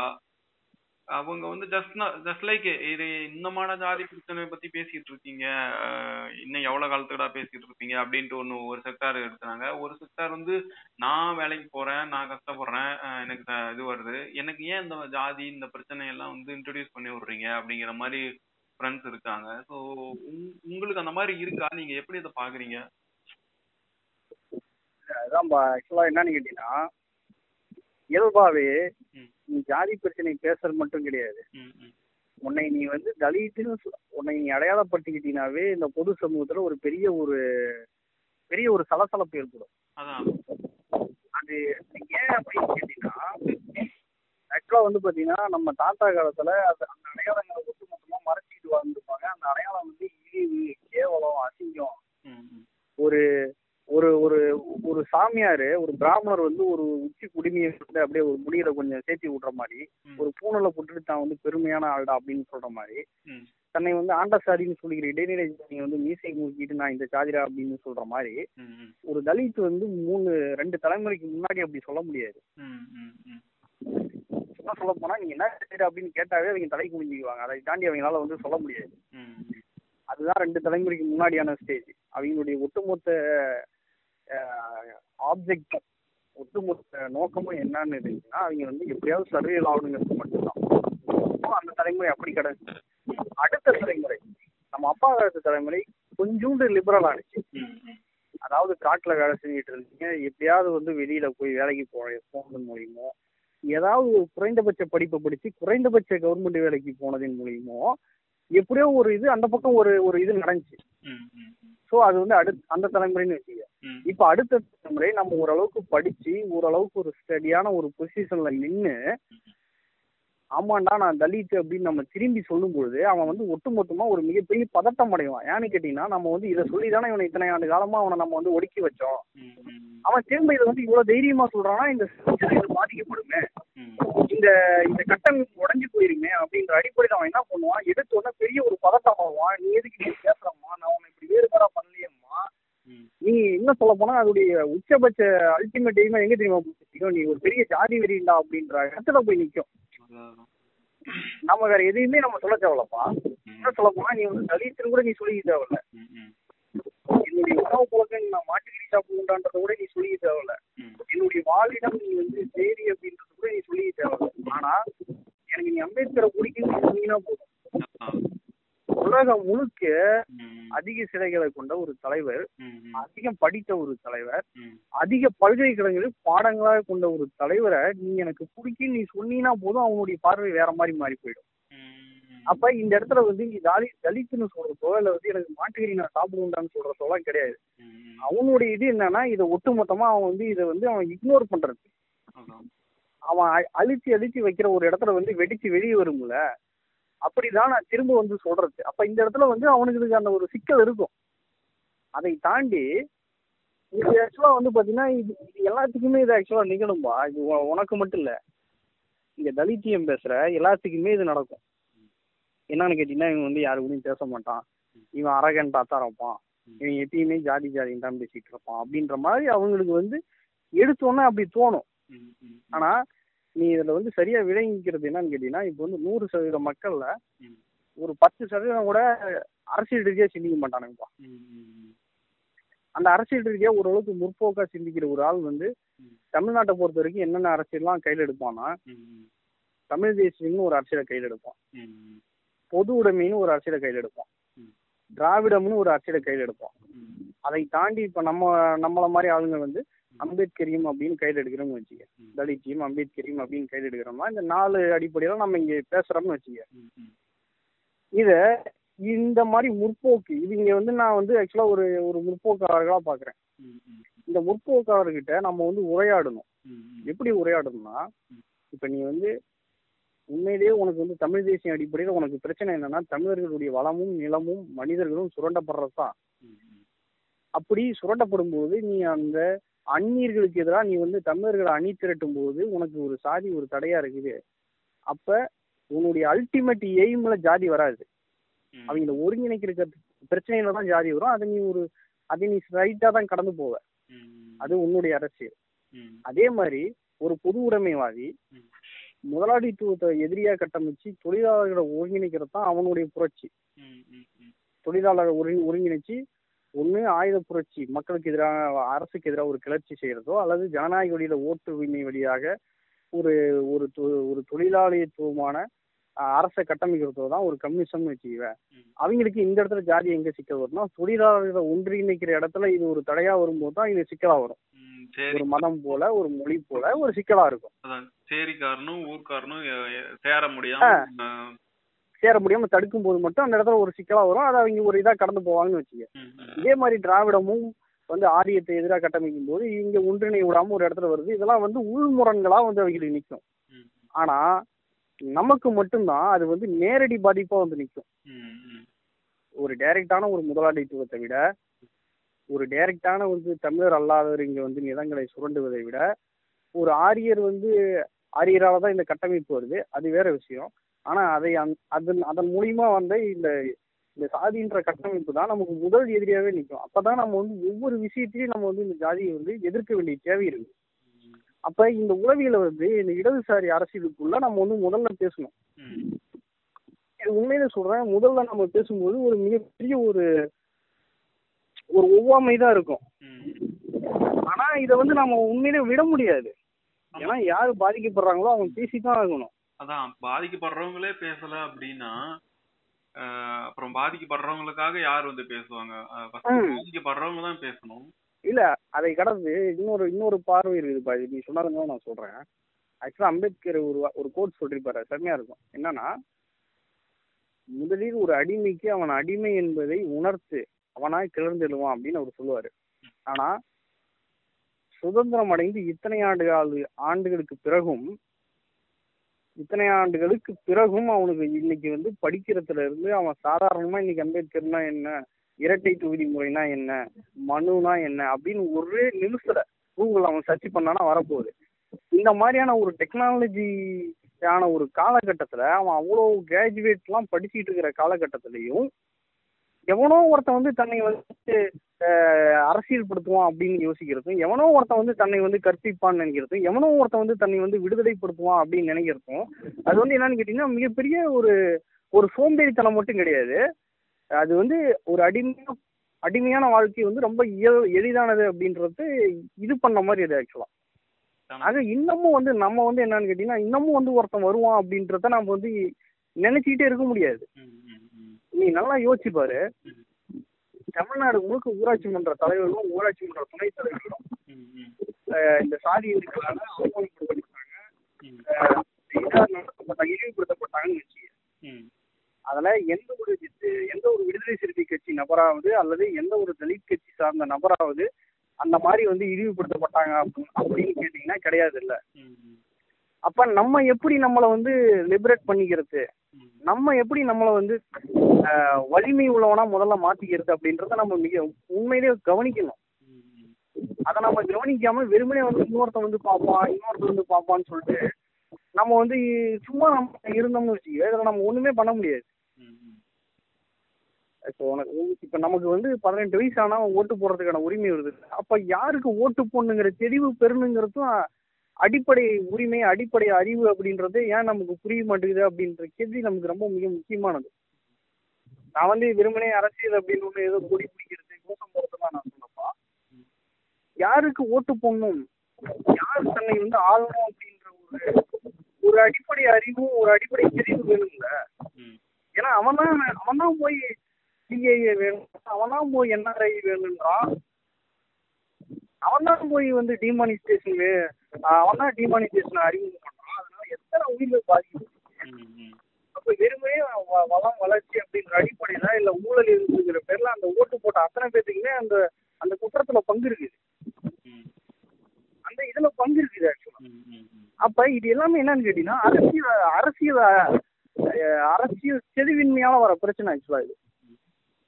உண்மையிலே எப்படி இங்க வந்து இங்க சட்டம் எப்படி இயற்றப்படுதுன்னு கேட்டீங்கன்னாவே முக்காவாசி பேருக்கு தெரியாதுப்பா. ஈவன் படிச்சீங்க முதற்கொண்டு எப்படின்னு தெரியாதுப்பா. ம், ம். ஆனா வந்து நம்ம தேர்ந்தெடுக்கிற எம்எல்ஏ எம்பி உடைய அவையில தான் வந்து அந்த நான் சொன்ன அந்த கவுன்சில் ஆஃப் மினிஸ்டர்ஸ் தான் வந்து அந்த இதை பில்ல வந்து ப்ரொடியூஸ் பண்ணுவாங்க. இந்த எம்எல்ஏ எம்பி உடைய வாதங்களும் விவாதங்கள் அந்த ஓட்டெடுப்பின் மூலியமா தான் அந்த வந்து பில் பாஸ் ஆகும். அந்த பில்லு பாஸ் ஆனாதான் ஆக்ட் ஆகும். அப்படின்றதே இங்க இருக்கிற முக்காவாசி பேருக்கு தெரியாது. அப்புறம் எங்க இருந்து இங்க ஜனநாயகம் வளரும்னு நினைக்கிறேன் நீங்க? அப்ப இந்த இடத்துல தான் நமக்கு சிக்கிறது இது வந்து பாத்தீங்கன்னா பெரும்பான்மை மக்களுக்கு வந்து தெரியவே தெரியாது. இதை வந்து நம்ம வந்து இது அரசியல் கட்சிகளும் கற்பிக்கிறது கிடையாது. வெறுமனே எனக்கு ஓட்டு போடு அவனுக்கு ஓட்டு போடு அவன் அந்த தப்பு பண்ணிட்டான் இவன் இந்த தப்பு பண்ணிட்டான் தான் சொல்லுவான் அவங்களுக்கு. நான் நான் தேர்ந்தெடுத்து தேர்ந்தெடுக்கப்பட்டா என்ன பண்ணணும் கூட தெரியாது. அப்ப இப்படிதான் வந்து இங்க ஜனநாயகமே இருக்குது. ம். அப்ப இதுல வந்து நமக்கான இது வரும் அப்படின்றத நம்ம எப்படி எதிர்பார்க்க முடியும். அப்ப அந்த இடத்துல தான் ஒரு பெரிய பெரிய ஒரு பெரிய ஒரு கற்பித்தல் நடக்க வேண்டிய தேவை இருக்குது அம்பேத்கர் ஆக்சுவலா ஒரு அழகா சொல்லுவார் கற்பி ஒன்று சேர் போராடு அப்படிம்பாரு. ஆக முதல்ல என்னன்னு கேட்டீங்கன்னா கற்பிக்கணும். அந்த கற்பிக்கிறது எப்போ வரும்னு கேட்டீங்கன்னா கற்றல்ல இருந்து தான் வரும் நமக்கு தான் நம்ம ஆளுங்க பே- பேச்சே கேட்க மாட்டேங்கிறாங்கல்ல. பேசுனாவே அதாவது அம்பேத்கர் சொல்ற பாயிண்ட்டுக்கு தான் வரேன் ஃபர்ஸ்ட் பாயிண்ட் நம்ம ஆளுங்க வந்து ஸ்டாப் பண்ணி அஹ், போ இதெல்லாம் இதெல்லாம் பேசுறதா இந்த மாதிரி இதெல்லாம் பேசிட்டு இருக்கீங்க. அப்படின்ட்டு முதல் பேச்சிலே வந்து இடைமறிச்சு க்ளோஸ் பண்ணிடுறாங்க அந்த டாபிக் இன்னைக்குமே இன்னைக்கு நான் பார்த்தோம்னா எனக்கு பத்து வருஷம் நண்பர்கள்லாம் இருக்காங்க. அவங்ககிட்டயுமே இந்த மாதிரி ஒரு இஷ்யூ இருக்கு. இது சமூகத்துல இருக்கு. நீ நானும் கலந்துரையாடல் பண்ணாதான் இந்த இஷ்யூ வந்து ஸ்டார்ட் அவுட் பண்ண முடியும். இல்லைன்னா அது வந்து அப்படியே ஒழிச்சு வச்சுட்டு இருக்குமே தவிர அதை ஒழிக்க பார்க்க மாட்டோம். ஐ மீன் அதை டிஸ்ட்ராய் பண்ண மாட்டோம். அது அது வந்து எப்படி நான் அந்த இப்போ நம்ம ஒரு ஏத்திசம் பேசினாலும் சரி ஒரு பேசினாலும் சரி ஒரு சாதி ஒழிப்பு பத்தி பேசினாலும் அது எப்படி வந்து ஏன்னா நம்ம வந்து ஒரு நிறைய இன்ஃப்ளூயன்ஸிங் ஒரு கட்சி இல்ல ஒரு பெரிய ஒரு அமைப்பு இல்ல. அந்த மாதிரி எதுவும் இல்ல. என்னால முடிஞ்ச வரைக்கும் என்ன சுற்றி இருக்கிறவங்களை என் அப்பா அம்மாவை அஹ், என்ன சொந்தக்காரங்களை இவங்கள தான் அரசியல் படுத்த முடியும். அவங்கள அரசுப்படுத்த ஒவ்வொருத்தரும் அவங்களுக்கான தேடல் வந்து தேடி அது சமூக தேடல் வந்து தேடி அவங்கள சுத்தி இருக்கிறவங்கள வந்து அரசியல் படுத்தினாவே வந்து ஆஹ், மிகப்பெரிய மாற்றத்தை ஏற்படுத்தலாம். தன்னளவுல மு- முத தேடலை உருவாக்கிட்டு அதுக்கப்புறம் தன்னை சுத்தி இருக்கிறவங்கள வந்து அரசியல் படுத்தினாவே வந்து மிகப்பெரிய மாற்றங்கள் பண்ணலாம் நான் நினைக்கிறேன். என்னோட ஃப்ரெண்ட்ஸ் கிட்டே பேச முடியல நான். என்னோட ஃப்ரெண்ட்ஸ் கிட்ட பேச முடியல. என்னோட கொலீக் கிட்ட பேச முடியல. அஹ் இதை வந்து இவங்க வந்து திரும்ப திரும்ப இதை வந்து ஒரு பொருளாதார ரீதியா ரீதியா தான் வந்து இப்போ சமூகத்துல பிரச்சனை இருக்கு அப்படின்னு நினைக்கிறாங்க. ஊழல் தான் மிகப்பெரிய பிரச்சனைன்னு நினைக்கிறாங்க. இன்னும் வந்து அரசியல்வாதிங்க தான் மிகப்பெரிய பிரச்சனை பண்றாங்க. அரசியல்வாதிங்க வந்து பிரச்சனை பண்றாங்க. பட் ஆனா அதுக்கு பெரும்பாலான மக்கள் தான் மக்களோட துணை இல்லாம அரசியல்வாதிங்க வந்து பிரச்சனை பண்ணிட முடியாது. மக்கள் வந்து அது தெரிஞ்சோ தெரியாமலோ சப்போர்ட் பண்றாங்க. நான் வந்து அதாவது என்ன என்ன பொறுத்த வரைக்கும் தனிப்பட்ட அளவுல எப்படி ஒரு கான்வர்சேஷன் இனிஷியேட் பண்ணணும் நம்ம வந்து சொல்யூஷன் கொடுக்க போறதில்ல. சொல்யூஷன் வந்து கிடைச்சிடாது ஒரே இதுல. பட் ஆனா எப்படி ஒரு கான்வர்சேஷன் வந்து இனிஷியேட் பண்றது? அந்த நீங்க உங்களோட பர்சனல் எக்ஸ்பீரியன்ஸ் ஷேர் பண்ணுங்க உங்க ஃப்ரெண்ட்ஸ்ல எதனா முற்போக்கு பேச முடியுதா? பேசுறதுக்கான வாய்ப்பு எப்படி இருக்கு? ஒரு இடைநிலை சாதிக்காரங்கிட்ட வந்து நீங்க ஒரு ஒரு உரையாடல் தொடங்க முடியுதா? அது எந்- எந்த அளவுக்கு ஒரு நல்ல ஆர்கியூமெண்டா இருக்கு? அத பத்தி சொல்லுங்க. ஆக்சுவலா இது ஆக்சுவலா ஒரு பெரிய டாபிக்ப்பா கேட்டீங்கன்னா. உண்மையிலேயே. இப்ப ஒண்ணும் இல்ல. இப்ப நீ ரஞ்சித் வந்து இன்னைக்கு வந்து அவன் அவர் பேசுற ஒவ்வொரு கருத்துக்கும் இன்னைக்கு வந்து அவ்வளவு பெரிய விமர்சனம் வருது அவ்வளவு பெரிய எதிர்ப்பலை வருது அப்படின்னா சப்போஸ் அவர் வந்து ரஜினியை இயக்காம மெட்ராஸ் மாதிரி ஒரு ஹிட் படம்லாம் கொடுக்காம போயிருந்தாருன்னு வச்சுங்களேன் அவருடைய கருத்து வந்து இங்க வந்து விவாதிக்கப்பட்டிருக்கப்பட்டிருக்காது இந்த சமூகம் நீ நல்லா கவனிக்கணும் தம்பி இந்த சமூகம் வந்து முதல்ல வந்து உன்னை வந்து எப்படி தவிர்க்குன்னு தான் பார்க்கும். அததான் அம்பேத்கர் கூட சொல்லுவாரு முதல்ல நீ தவிர்க்க முடியாம இடத்துக்கு போய் பேசு அப்படிம்பாரு. அந்த வார்த்தை வந்து ரொம்ப ரொம்ப முக்கியமானது. நீ வந்து தவிர்க்க முடியாத ஒரு இடத்துல நின்னு நீ பேசணும். அப்பதான் வந்து அந்த இது வரும். இப்ப நீ சொன்ன இந்த இது இருக்குது பத்தியா? இந்த மாதிரி என்னுடைய நண்பர்களை என்னால இது பண்ண முடியல. என்னுடைய சர்க்கிள் வந்து இந்த மாதிரி பிரச்சனையா இருக்குது. அப்படி இப்படி நீ சொல்றது எல்லாமே என்னன்னு கேட்டீங்கன்னா அவனுங்களுக்கு உண் அவங்களுக்கு உண்மையிலே என்னன்னு கேட்டீங்கன்னா அவங்கள பொறுத்த வரைக்கும் அன்னைக்கான பிரச்சனை மட்டும்தான் அந்த நிகழ்கால இஷ்யூ மட்டும்தான் அவங்களுக்கு கண்ணில் தெரியும். இப்போ ஒன்றும் இல்லை. இப்போ நீ நீ ஒரு இது- வந்து நீ ஒரு பெரிய பெரிய அரசியல் அரசியல் அரசியல் வித்தகரையே நீ எடுத்துக்கலாம்பா. ஒரு பெரிய அரசியல் வித்தகர். தொடர்ந்து தமிழ்நாடு முழுக்க மதுவுக்கு எதிரான போராட்டம் மட்டுமே நிகழ்த்திட்டு இருக்கிறாங்க ம், ம்.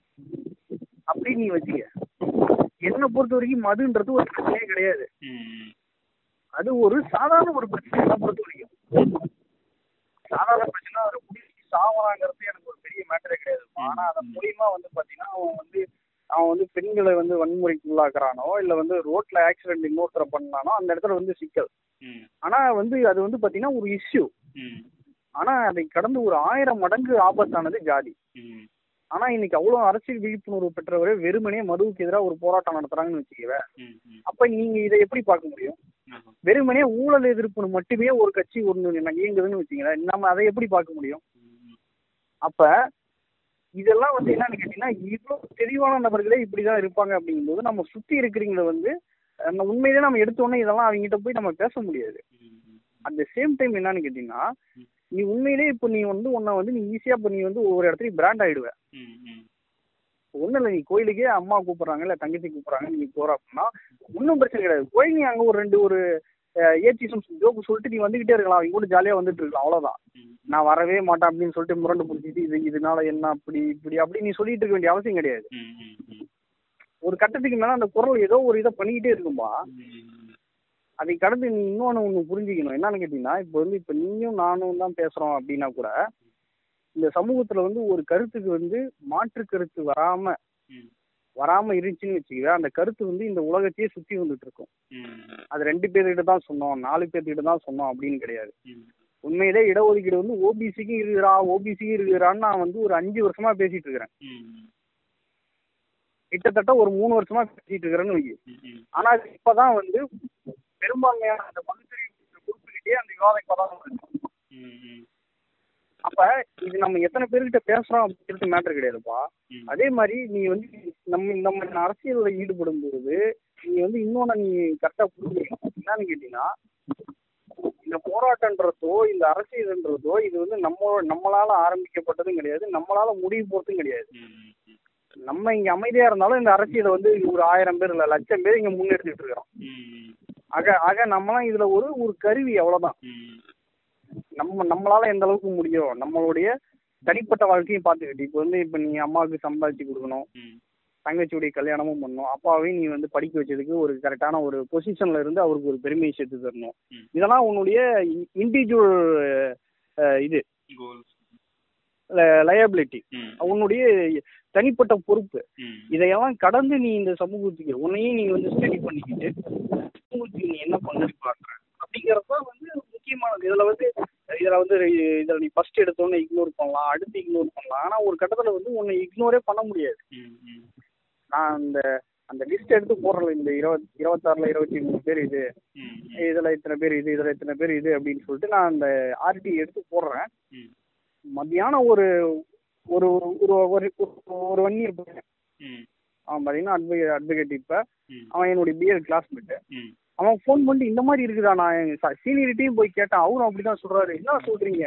ம். அப்படி இப்படின்றான். அதாவது லாயர் படிக்கிறவங்களுக்கே கொஞ்சம் தெரியல. அவனுக்கு அந்த அப்பாயின்மெண்ட் மட்டும் இல்லப்பா. இடஒதுக்கீடே இங்க முக்காவாசி பேருக்கு இருக்குதுன்னு தெரியாது. ஒரு ஒருத்தர் வந்து இந்த மாதிரி ஓபிசிக்கு இந்த மாதிரி பாதிக்கப்படுது அப்படின்னு கேட்டோம்னா நீங்க தப்பா ஏதாவது ஓபிசினா யாரு? எம்பிசியான்னு கேட்கறோம் ம், ம், ம். ஏ ஓபிசினா எம்பிசிடா பிசி எம்பிசி ரெண்டும் சேர்ந்தது தாண்டா ஓபிசி அப்படின்னு ஒரு ஒரு இன்னைக்கு அவன் ஆய- அவனுக்கு நம்ம அந்த கிளாஸ் எடுக்க வேண்டிய தேவை இருக்குது அப்ப இதெல்லாம் நான் என்ன சொல்ல வரேன்னா இது ஏதோ ஒரு விதத்துல ஒரு மாற்றத்தை நிகழ்த்திக்கிட்டு இருக்குப்பா. அன்னைக்கு ஒரு ஒரு அக்கா ஆக்சுவலா ஒரு அக்கா அவங்க வந்து இப்ப எம்எல் கிளாஸ்மேட்டு. அவங்க வந்து தம்பி இந்த மாதிரி எங்க பிஎல் பிஎல் குரூப் வந்து அம்பேத்கர் ஏன் ஜாதி ஓன் ஜாதின்னு சண்டை போட்டுட்டு இருக்காங்க உங்கால எங்கால்னு சொல்லி சண்டை போட்டுட்டு இருக்காங்க ம். நான் வந்து இந்த மாதிரி டேய் அவர் கருத்துக்களை போய் முதல்ல படிங்கடான்னு சொல்லிட்டு வந்துட்டேன். உங்ககிட்ட ஏதாவது பிடிஎஃப் புக் இருந்தா அனுப்பிவிடுறியா? நான் பாக்குறேன். அனுப்பிடுறேன் அப்படின்னு அப்படின்னு என்கிட்ட வந்து அவங்க கேக்குறாங்க. ஸோ நான் அவங்களுக்கு அனுப்பிடுறேன் அந்த ஒரு அவங்களுக்கு இருக்கிற ஒரு இரநூறு கான்டாக்ட்ல.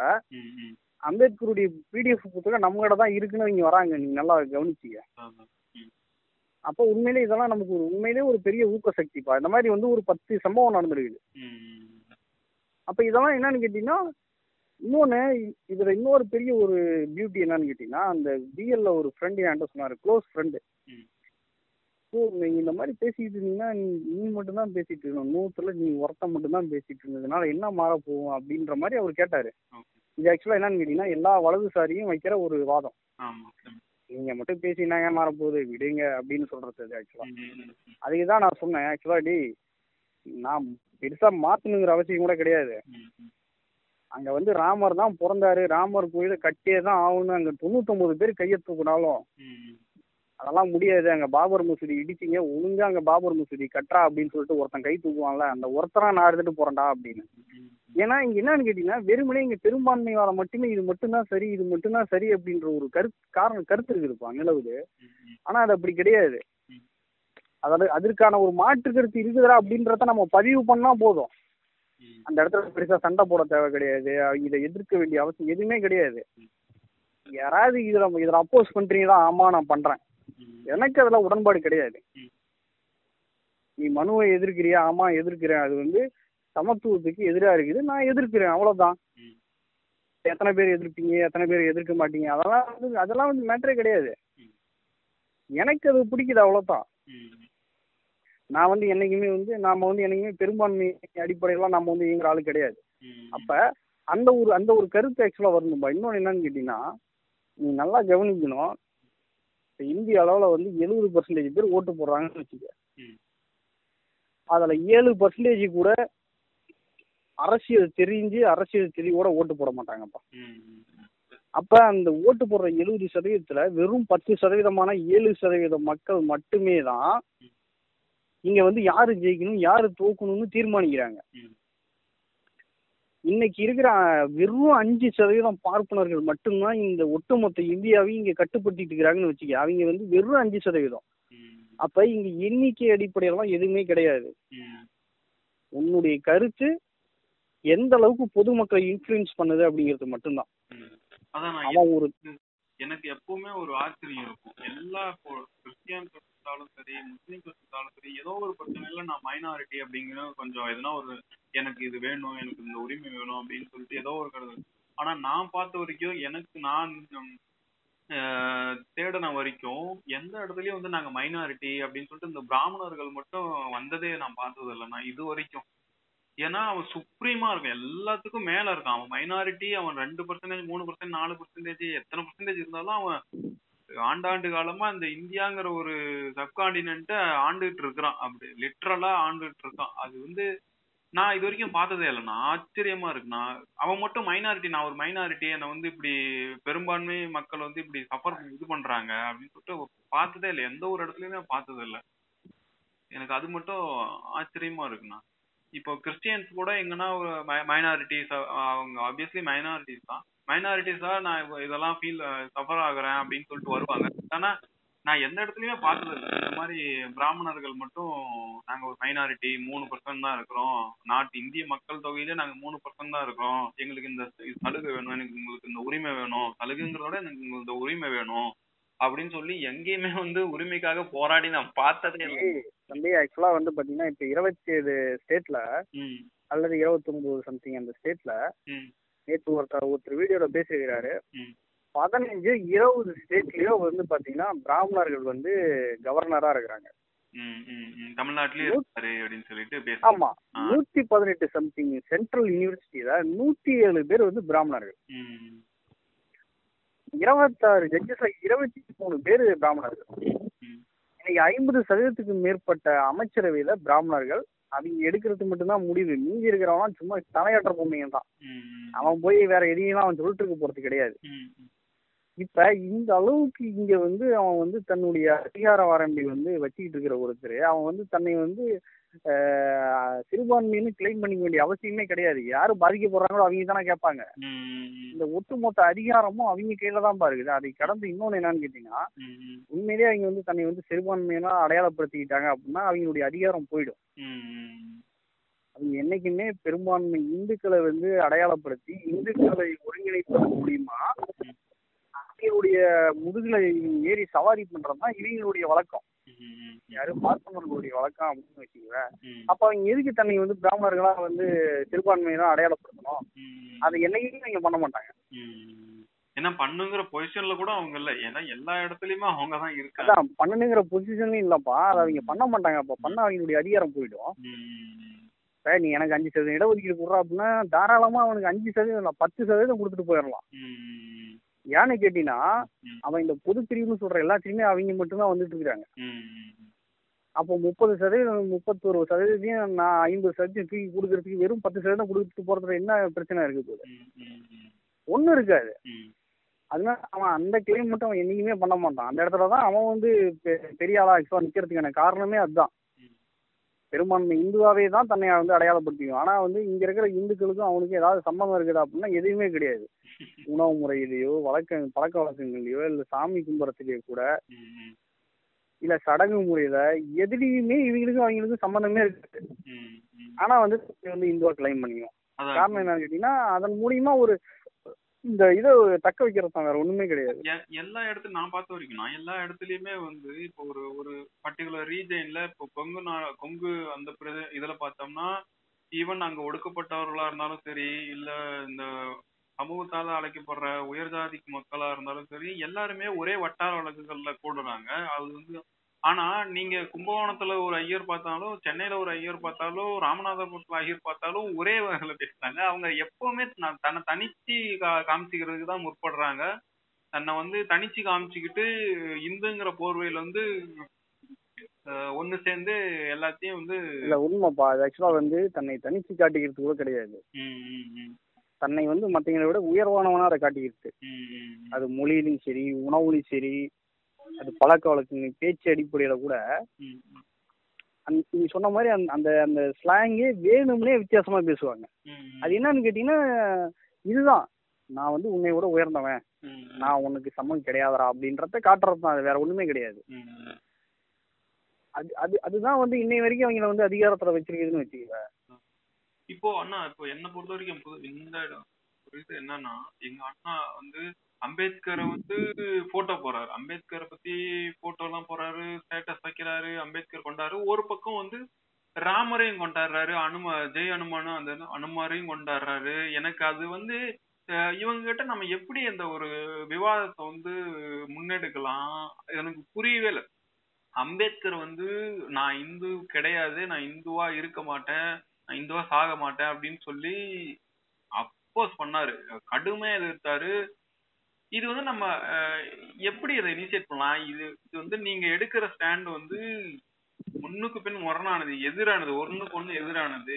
நீங்க எப்படி அனுமாரையும் கொண்டாட முடியும் ராமரையும் கொண்டாடிட்டு எப்படி அம்பேத்கரையும் கொண்டாட முடியும் அப்படின்னு சொல்லிட்டு அவங்க கிட்ட நான் எப்படி அந்த இத பத்தி அவங்க கிட்ட பேச முடியுமா?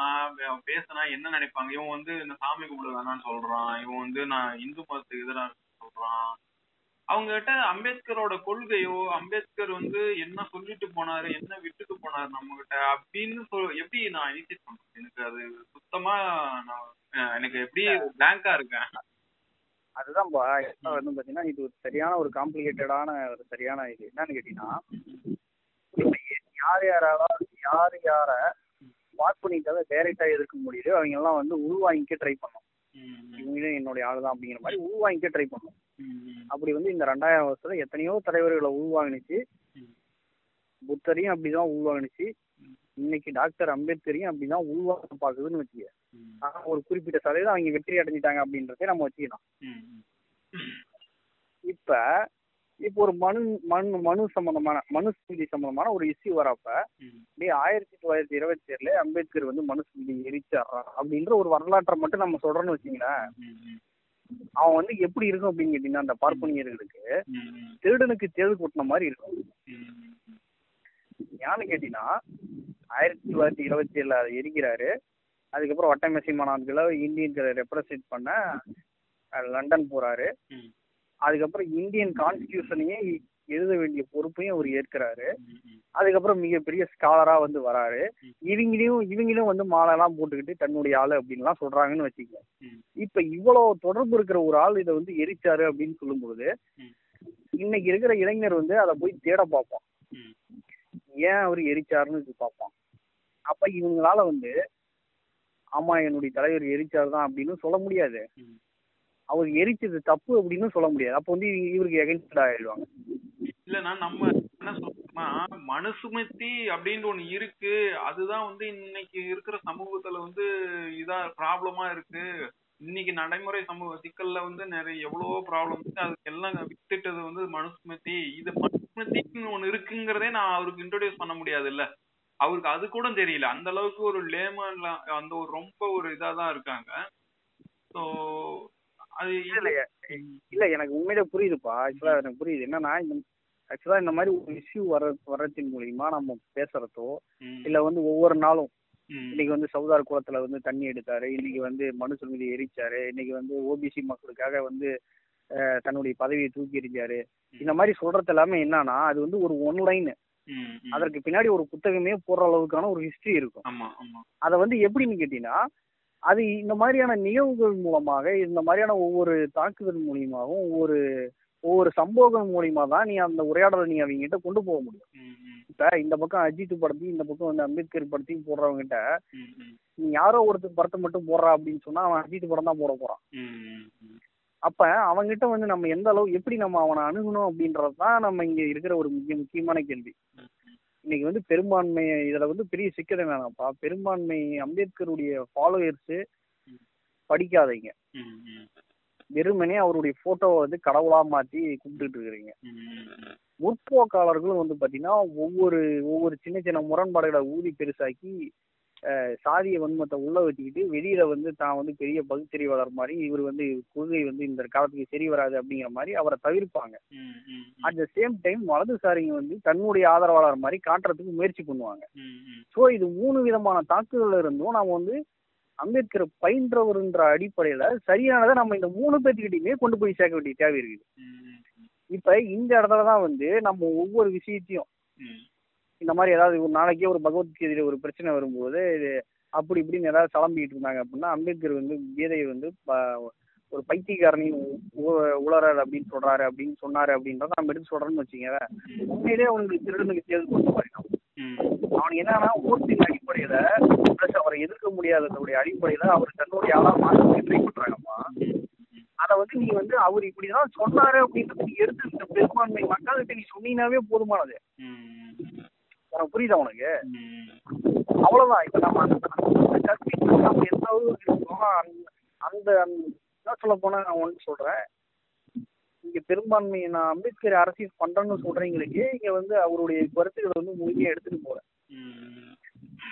அவரு சமூக விடுதலைக்கு காட்டின போத ஒரு பெரிய வழி என்னன்னு கேட்டீங்கன்னா மதமாற்றம் தான். கண்டிப்பா. ஆனா ஆனா இன்னைக்கு வந்து இங்க இருக்கிற தன்னை வந்து அம்பேத்கர் காட்டிக்கிற எத்தனை பேர் வந்து மதமாற்றம் வந்து இன்னைக்கு முக்கியண்டா அப்படின்னு பேசுறாங்க வெளிப்படையா. இல்லையே. அவர் அரசியல் விடுதலைக்கு சொன்ன முதல் ஒரு பெரிய வழி என்னன்னு கேட்டீங்கன்னா இரட்டை தொகுதி முறை. ஆனா இன்னைக்கு எல்லாம் தனி தொகுதியில நிக்கிறதுக்கும் இன்னொரு கட்சி சார்ந்த தனி தொகுதியில் நிக்கிறதுக்கு தான் நம்ம வந்து போட்டி போட்டுட்டு இருக்கிறோம் நான் வந்து சிறந்த கூட்டணியா? நான் வந்து சிறந்த உனக்கு பக்கபலமான்னு சொல்லி நம்ம நமக்குள்ளே சண்டை போட்டுட்டு இருக்கிறோம் ஆனா நம்ம இன்னும் இந்த இரட்டை தொகுதி முறையை பத்தி நம்ம டிஸ்கஷனே ஓபன் பண்ணலையே. அப்ப நம்ம அவ- அவருடைய அவருடைய சிந்தனைன்னு அவருடைய ஃபாலோயர்ஸ்னு சொல்ற நம்மளே இந்த மாதிரியான இடத்துல தான் இருக்கிறோம். நம்ம தலைவர்களே இந்த மாதிரி இடத்துல தான் இருக்கிறாங்க நீ சொல்ற மாதிரி அந்த படிக்காத மனிதர்களை நம்ம வந்து குறைய சொல்ல முடியாது. இந்த டிஸ்கஷன் நம்ம வந்து எல்லாத்துக்கிட்டையும் நம்ம கொண்டு போக வேண்டிய தேவை இருக்குது. அவங்களுக்கு ஒரு விதமான டிஸ்கஷன் இவங்களுக்கு ஒரு விதமான டிஸ்கஷன் இந்த அம்பேத்கர் வந்து ஜாதியின் அடிப்படையில தவிர்த்துக்கிட்டு தன்னை வந்து வேற ஒரு முற்போக்குவாதியா காட்டிட்டு முகமூடி போட்டுட்டு சுத்திட்டு இருக்கிறாங்க. அவங்களுக்கு ஒரு விதமான டிஸ்கஷன் எல்லாத்தையும் நம்ம வந்து சைமல்டேனியஸா. ஒரே டைம்ல எல்லாத்துக்கும் இந்த மாதிரியான கற்பித்துலாம் நம்ம கொண்டு போய் சேர்க்க வேண்டிய தேவை இருக்கு. இது வந்து நம்ம காலத்துல முடியுமா அப்படின்னு கேட்டீங்கன்னா நிச்சயமா முடியாது. ஆனா நம்ம வந்து அதுக்காக நம்ம வந்து தொய்வு ஏற்படுத்த வேண்டிய தேவையில்லை. காரணம் என்னன்னு கேட்டீங்கன்னா நம்ம அதான் எடுத்து நீ நினைச்சு பாரு ரெண்டு தலைமுறைக்கு முன்னாடி நம்ம யாரு. நம்ம யாருன்னே சொல்ல முடியாத ஒரு நபர். போன தலைமுறையில யாரு? இப்பவும் கூட நீங்க நீங்க புரிஞ்சுக்கலாம். இப்பவும் கூட நம்ம டைரக்டா சொன்னா என்ன இது ரெஸ்பான்ஸ் வரும் அப்படிங்கறது வந்து கேள்விக்குறியா தான் இருக்கு. இப்பவும் நம்ம பேசிட்டு இருக்கிற இதே நொடி கூட சொல்றோம்னா ரெண்டு தலைமுறை ஏன் போகணும்? இப்பவே கூட சொல்றோம். இல்ல கண்டிப்பாப்பா. நான் வந்து மறுக்கல. ஆனா என்னன்னு கேட்டீங்கன்னா அது அது கொஞ்சம் கொஞ்சமா அடுத்த கட்டத்துக்கு நான் வந்திருக்குதுன்னு சொல்றேன். அது புரியுது. அவ்வளவுதான். இப்போ ஒண்ணும் இல்லை இப்போ நீ நம்ம பசங்க வந்து பைக் வச்சுக்கிட்டு சும்மா சுத்திட்டு இருக்கிறானுங்க. சும்மா எங்கேயோ ஒரு வேலைக்கு சும்மா ஒரு நாள் ரெண்டு நாள் போயிட்டு வரானுங்க. அப்படி இப்படின்னு நம்ம சொல்றது இதெல்லாம் ஒரு குறையா கூட சொல்றாங்கன்னு ம் ஆனா ரெண்டு தலைமுறைக்கு முன்னாடி நம்ம ஒவ்வொரு குடும்பத்துல இருந்து ஒருத்தர் வந்து ஒரு காட்டுல வந்து பண்ணையிட்டு இருந்தாங்க.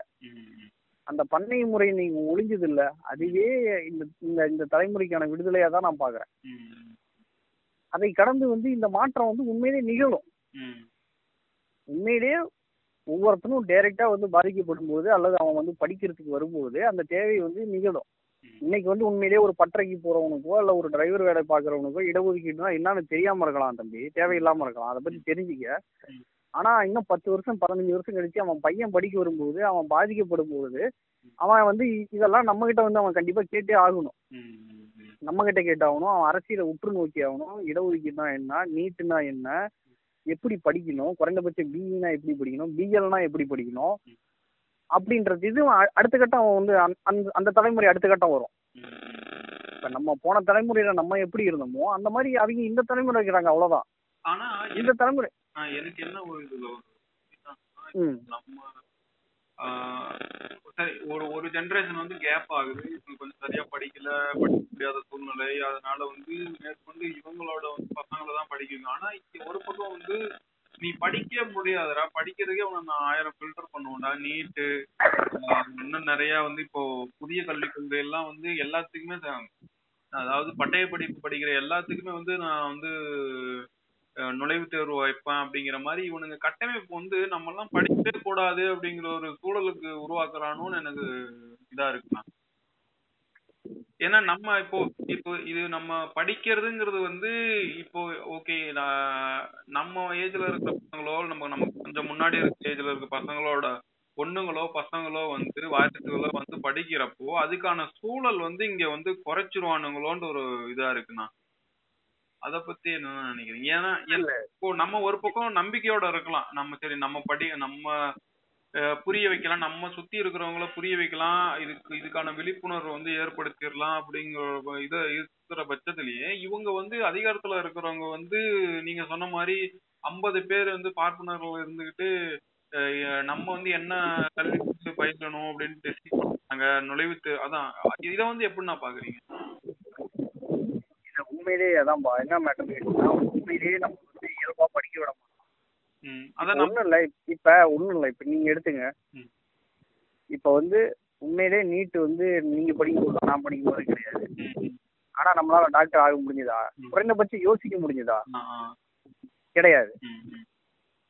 ஆக அந்த இடத்துல யோசிக்கிற ஒரு இடத்துக்கு வரும்போது அந்த இடத்துல ஒரு நீட்டுன்னு வைக்கிறான்னு வச்சுங்க. அதே மாதிரி இன்னைக்கு ஒரு இயல்பா ஒரு கல்வி நம்மளால அணுகக்கூடிய இடத்துல இதை வைக்கிறான்னு வச்சுங்களேன் உண்மையிலேயே சொல்றேன் நம்ம அப்பா காலத்துல எந்த அளவுக்கு ஒரு படிக்கிறதுல எவ்வளவு பெரிய ஸ்ட்ரகிள் இருந்துச்சோ அதுதான் நம்ம காலத்துலயும் இருக்குது. அதுதான் அடுத்த தலைமுறைக்கும் இருக்க போகுது. இன்னும் கூடுமே தவிர குறைய வாய்ப்பு இல்லை அப்படின்னு நான் நினைக்கிறேன். இல்ல கூடுன்றது ஒரு ஒரு பார்வைப்பா. நான் என்ன சொல்றேன்னா. நீட் இல்லைன்னா மட்டும் நம்ம வந்து இத்தனை இத்தனாயிரம் பேர் போயிட்டோம் அப்படின்றது நமக்கு டேட்டா இல்லையே. நீட் இல்லாதப்பயே இங்க வந்து ஆயிரத்தி இரநூறு சீட்ல வந்து மெடிக்கல் சீட்ல வந்து கவர்மெண்ட் ஸ்கூல் ஸ்கூல் ஸ்டூடெண்ட் எத்தனை பேர் எடுத்தாங்கன்னா இருபது பேர் முப்பது பேர் ஏழு பேர் இப்படி தான் எடுத்துட்டு இருந்தானுங்க. உனக்கு புரியுதா உனக்கு? அப்ப இது இது இது இது வந்து இது இது மட்டுமே இஷ்யூ கிடையாதுப்பா. அதை கடந்து வந்து கிட்ட இருக்கிற இந்த வந்து நான் சொல்றேன் திரும்ப திரும்ப சொல்றேன். இவங்க கிட்ட இருக்கிற இந்த பெரிய அக்கறையின்மை தான் காரணம். இன்னைக்கு அவ்வளோ பிரச்சனை நடக்குது அவ்வளோ இஷ்யூ நடக்குது. இவ்வளோ பெரிய பேண்டமிக் சுச்சுவேஷன் நடக்குது. ஆனால் ஐபிஎல்னு ஒன்று போட்டோன்னா அத்தனை பேரும் அந்த கொண்டாட்டத்துக்கு அவங்க போகிறாங்க. அதில் வந்து அவங்க பெட்டிங்லாம் வேற கட்டி அவங்க பார்த்துட்டு இருக்கிறாங்க. அதில் வந்து ஒரு பெரிய குதூகலம் இருக்குது அப்படின்னா இது இது இது இது எப்படி வந்து இதாகும்னு நீ நினைக்கிற? நாளைக்கே ஒரு விஜய் படம் அஜித் படம் வச்சுன்னா அந்த அந்த டாக் வந்து ஒரு வாரம் இல்லை பத்து நாள் இந்த சமூகத்தில் ஓடும். இது சரி இது தப்பு இது செம்மையா இருந்துச்சு சூப்பரா இருந்துச்சு அப்படின்றது ஓடும். அப்ப நம்ம நம்ம இன்னும் அரசியலே நம்ம என்ன நம்ம இன்னும் பெரும்பான்மை மக்கள்கிட்ட நம்ம இன்னும் அரசியலே நம்ம கொண்டு போய் சேர்க்கல அவங்க இன்னும் பெரும்பான்மை மக்கள் அந்த அரசியல்கிட்டயே வரல. அதுதான் இங்க வந்து இன்னைக்கு சிக்கது அப்ப அந்த இடத்துல நம்ம எப்படி வந்து கேப்சர் பண்றது? அந்த இடத்துல நம்ம எப்படி- எப்படி வந்து கற்பிக்கிறது? அப்படின்றத நம்ம பார்க்கணுமோ தவிர இது வெறுமனே இவங்க வந்து இது போக போகும் போகணும் இன்னொன்னு என்னன்னு கேட்டீங்கன்னாப்பா இயல்பாகவே ஒரு உரிமையை பெற்றுக்கிட்டு இருக்கிற ஒரு சமூகம் வந்து திரு உடனே அதை வந்து விட்டு கொடுக்காது. ஒரு வன்முறை இல்லாம. ஒரு பெரிய ஒரு இது நடக்காம. ஆதிக்கம் வந்து நடக்காம அது தன்னுடைய உரிமையை வந்து டக்குன்னு விடாது அப்ப அந்த இடத்துல வந்து நம்ம இந்த பயிற்றுவிக்கிறதுல தான் நம்ம வந்து சிக்கல் மற்றபடி நாளைக்கே என்ட்ரன்ஸ் எக்ஸாம் கண்டிப்பா வரும் காலேஜஸ் குறைப்பானா கண்டிப்பா குறைக்கிறதுக்கு வாய்ப்பு இருக்குது. ஆனா படிச்சு வந்தவங்களுக்கு இங்க கவர்மெண்ட்ல வேலையும் கொடுக்க முடியலையே. வேலை கொடுக்க வராம இருக்கிறதுக்கு அந்த இடத்துல படிக்காம அந்த இடத்துல ஃபில்டர் பண்ண போறோம். ம், அப்ப எல்லாத்துக்குமே நம்ம என்ன பண்ணணும்னா நம்ம வந்து சீரியஸா நம்ம வந்து ஒட்டுமொத்த அரசியலை நம்ம எப்படி பார்க்கணும் அப்படின்றத நம்ம பார்க்கணும் இதுல இருந்து. வெறுமனே கல்வி பிரச்சனையா மட்டும் வெறுமனே சுற்றுச்சூழல் பிரச்சனையா மட்டும் பார்த்துட்டு இருந்தோம்னா அவனுக்கு இதுல எந்த பிரச்சனையுமே கிடையாது. அதே மாதிரி இப்போ வெறுமனே வந்து இப்ப இப்ப நானே இப்ப சொல்றேன் இப்ப நானே இவ்வளவு சொல்றேன். ம். இப்ப இடஒதுக்கீட்டுல கூட எஸ்சி இடஒதுக்கீட்டுல கூட ஒரு ஒரு மாறுதல் வேணும்னு நான் சொல்றேன். ம். என்னன்னு கேட்டீங்கன்னா. இப்ப நான் வந்து இப்ப ரெண்டு தலைமுறையா படிச்சு நாலாவது தலைமுறையில வந்து ஒரு பெரிய ஒரு ஆபீசர் ரேஞ்சில் இருக்கிறேன்னு வச்சுக்க ம், அந்த எஸ்சி இடஒதுக்கீட்டுல அந்த ஆபீசர் ரேஞ்சில் இருக்கிற ஒரு பையனுடைய பையன் தான் ஒரு போட்டி போடும். ஒரு சாதாரண நீ சொல்ற அந்த லேமேனுடைய பையன் தான் போட்டி போடுன்னு வச்சுக்க அப்ப இந்த இடத்துல வந்து இன்னைக்கு நான் வந்து ஒரு சாதாரண ஆளா இருந்துகிட்டு இதுல வந்து ஒரு இதுலயும் ஒரு உள் இடஒதுக்கீடு கொடுத்தா நல்லா இருக்கும்.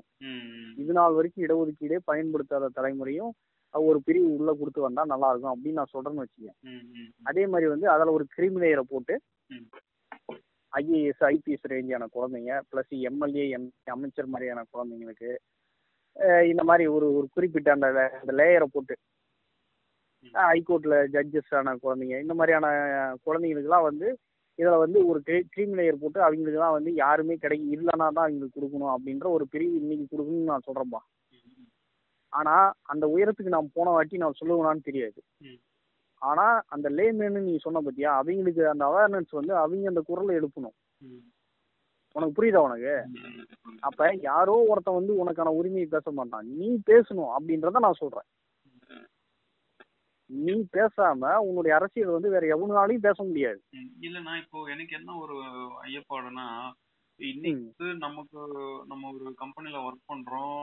அந்த கம்பெனில வேலை பார்க்கறதுனால மந்த்லி ஆனா ஒரு சம் அமௌண்ட் வருது. ஸோ அதனால நம்மளோட அன்றாட வாழ்க்கையை பார்த்துக்கிட்டு அது போக சமூக இதுல வந்து அக்கறை எடுக்கிறோம். அப்படிங்கிற அந்த தேடல்ல வந்து நமக்கு இதெல்லாம் தெரிய வருது. அன்றாட வாழ்வியலே வந்து பல பிரச்சனைகள். பொருளாதார ரீதியால அஹ் இன்னும் இன்னும் சில இதெல்லாம் நிறைய அவங்க வந்து இதெல்லாம் இதுக்கெல்லாம் வந்து இந்த இதுதான் இஷ்யூ இந்த ரூட் இதுதான் வந்து எல்லாத்துக்குமான ஆணிவேர் இங்கதான் இருக்கு. அது எப்படி இந்த கொள்கை ரீதியா இதுதான் பிரச்சனை அப்படின்னு சொல்லிட்டு பெரியாரோ அம்பேத்கரோ சொன்னதெல்லாம் எப்படி அவங்க கிட்ட கொண்டு போய் சேர்க்கறது? இது வந்து எப்படி அது அப்படியே இப்போ நம்ம படிக்கிறோம். சும்மா பசங்களுக்கு மேபி நம்ம கொண்டு போகலாம் கொண்டு போயிட்டு இந்த இந்த மாதிரி வரலாற்றில் நடந்திருக்கு. இது மாதிரி இஷ்யூஸ் இருக்கு. இதை வந்து இப்படி அபகரிக்க பாக்குறாங்க அப்படின்னு நம்ம சொல்லலாம். பட் ஆனா நம்ம சொந்தக்காரங்க மத்தியில நம்மளை சுத்தி இருக்கிற மத்தியில எப்படி அதை கொண்டு போய் சேர்க்கறது? அவங்க கொஞ்சம் அவங்க என்னன்னா அஹ், சாமியும் கொண்டாடுறாங்க. எல்- எல்லா சாமியும் கொண்டாடுறாங்க. நீ கும்புற சாமி தான் உனக்கு இவ்வளவு காரணம். இது வந்து இது இந்த கருத்தியல் தான் உனக்கு எல்லாத்துக்கும் காரணம் அப்படின்னு சொல்லி புரிய வைக்க முடியலண்ணா.